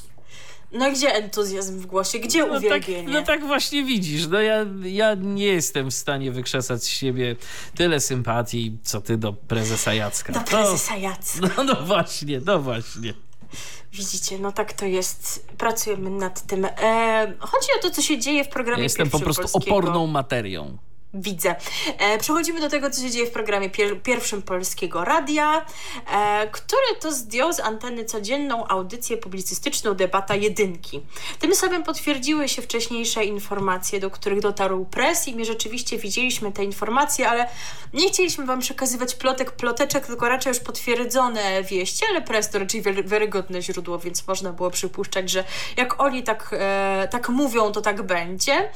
E, to się w zasadzie już wydarzyło jakiś czas temu, ale znów no, nie było nas, więc Wam nie mieliśmy okazji jak o tym powiedzieć. E, debaty jedynki nadawanej do niedawna w dni powszednie po 18 nie słychać bowiem już od poniedziałku 8 lutego. Zastąpił ją Muzyczny Ekspres, czyli takie chyba przedłużenie Ekspresu jedynki tej popołudniowej audycji. E, program emitowany od marca 2019 roku prowadzili wymiennie oczywiście Magdalena Ogórek, Marek Mądrzejewski, zapamiętajcie, bo o nim za chwilę jeszcze będzie, Michał Rach, Rachoń i Antoni Trzmiel. I była to, jak przynajmniej relacjonuje Press, ostatnia codzienna audycja programu pierwszego z regularnym udziałem polityków opozycji. Ja nie wiem, bo po pierwsze nie słucham, po drugie nie analizowałam, ale oni to analizowali i policzyli i ogarnęli, że od początku stycznia na 18 wydań audycji w 16 udział wzięli przedstawiciele opozycji oraz partii rządzącej lub rządu. Dwukrotnie pojawiali się publicyści. E, z ramówki jedynki wynika jednak, i to jest ciekawostka, że debata wróci na antenę 1 kwietnia o co tu chodzi? Ty może jesteś w stanie wyjaśnić wielki umysł prezeski Agnieszki, którym się tak nieustannie zachwycasz, tylko się wstydzisz przyznać. Taki, taki żarcik to będzie, wiesz, na 1 kwietnia. A może? No, ale No. wiecie, nie ma teraz ani żadnej ciszy wyborczej. O co chodzi? Nie wiem, to dziwne. wiem. E, no bo z kolei codzienne... Kwarantanna. Chyba. Co, codzienne sygnały dnia, czy też program w samo południe, to są audy- audycje, w których, no jak przynajmniej relacjonuje press, przede wszystkim promują się przedstawiciele obozu rządzącego. E, Politycy opozycji w obu audycjach bywają raczej rzadko, no ale jeszcze do niedawna byli zapraszani do niedzielnego programu Tydzień kontra Tydzień Marka Mądrzejewskiego. Mówiłam, że o tym panu będzie i możesz potwierdzić, że w tym miejscu w notatkach napisałam, ale i tu jest zamieszanko. No bo jest rzeczywiście pewne zamieszanko jest z tą audycją. Otóż y, ostatnia audycja Tydzień kontra Tydzień emitowana była w niedzielę 7 lutego.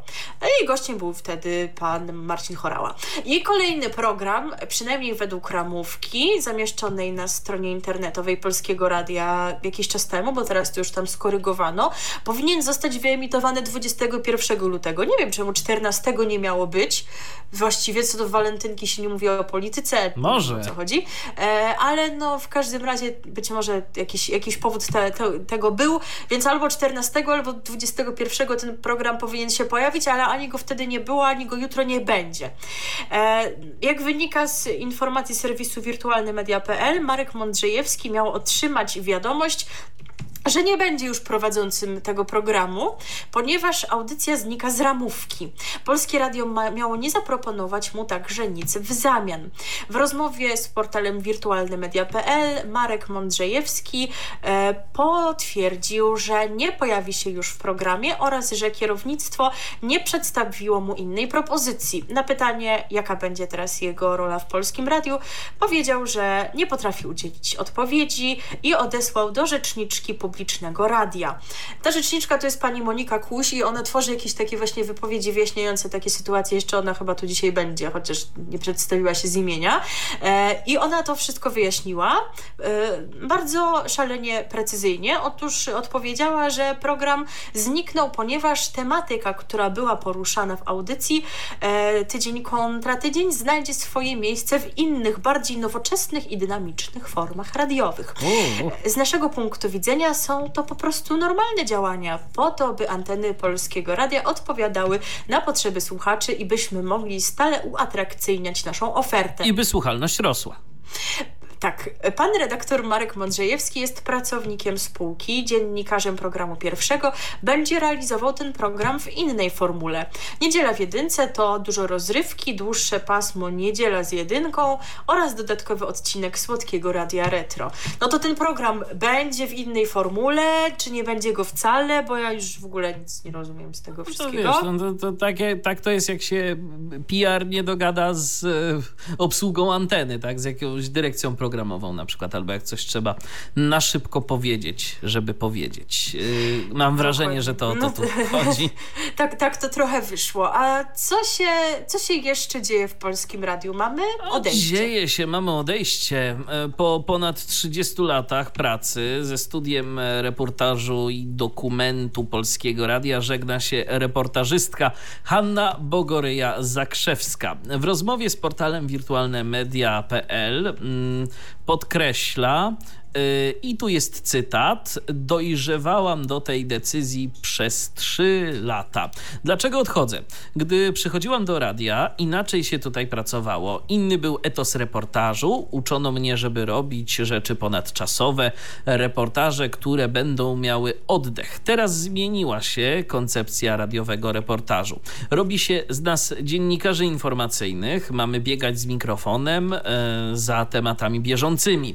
Nie mogę tego zaakceptować. Każdy, kto mnie dobrze zna, wie, y, dlaczego trudna to była dla mnie decyzja, ale skoro radio nie potrafi skorzystać z tego, czego nauczyłam się przez te wszystkie lata, y, spełnienia poszukam jako podcasterka i trenerka. Tak właśnie napisała pani Bogoryja Zakrzewska. Ja mam wrażenie, że ktoś tam myli reportażystów z reporterami.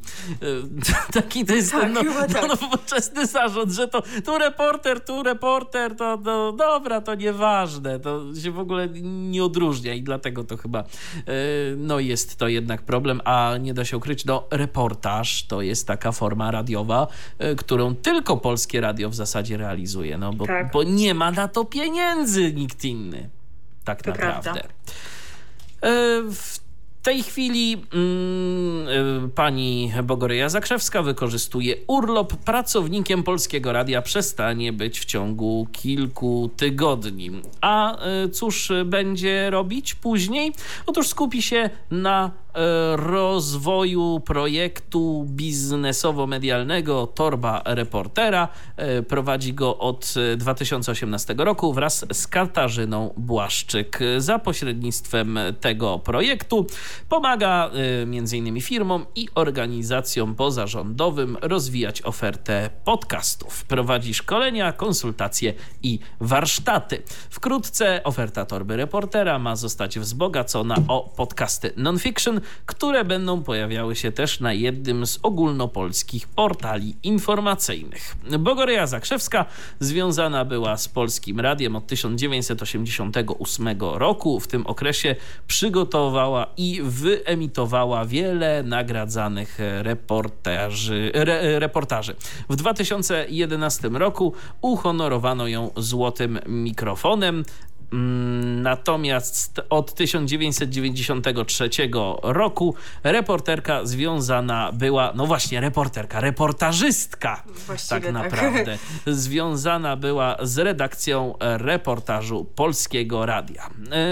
No i to nie jest jedyne odejście, bo jest to kolejna dziennikarka, która w ostatnim czasie żegna się ze studiem reportażu i dokumentu Polskiego Radia. W ostatnich miesiącach ze studia reportażu i dokumentu Polskiego Radia odeszły również Dorota Boniecka-Górny.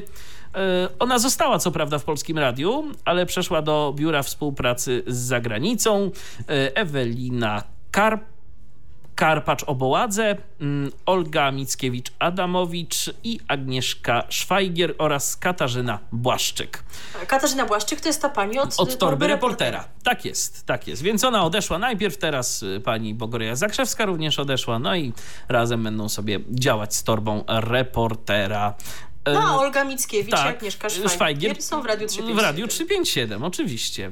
Także no to rzeczywiście e, tak e, wygląda sprawa. No kolejne odejście i rzeczywiście no jest to znane nazwisko. Hanna Bogoryja Zakrzewska to jest znane nazwisko, uznane w świecie e, radiowego reportażu i myślę, że to jest duża strata dla polskiego radia.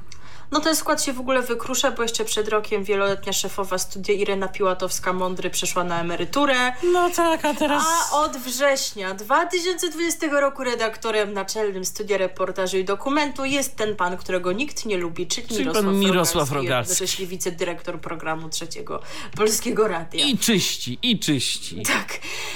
E, co dalej w Polskim Radiu? Taka mini aferka dziwna trochę. W, z kolei z dwójką związana. Dawno nie byliśmy w dwójce Otóż tam się stosunkowo mało afer tam dzieje. Się dzieje. Ale jest aferka, słuchaj. W ostatnią niedzielę stycznia prowadzący wieczór płytowy w programie drugim Polskiego Radia ogłosili, że słuchacze będą mogli wygrać płyty z kolekcji Tomasza Beksińskiego.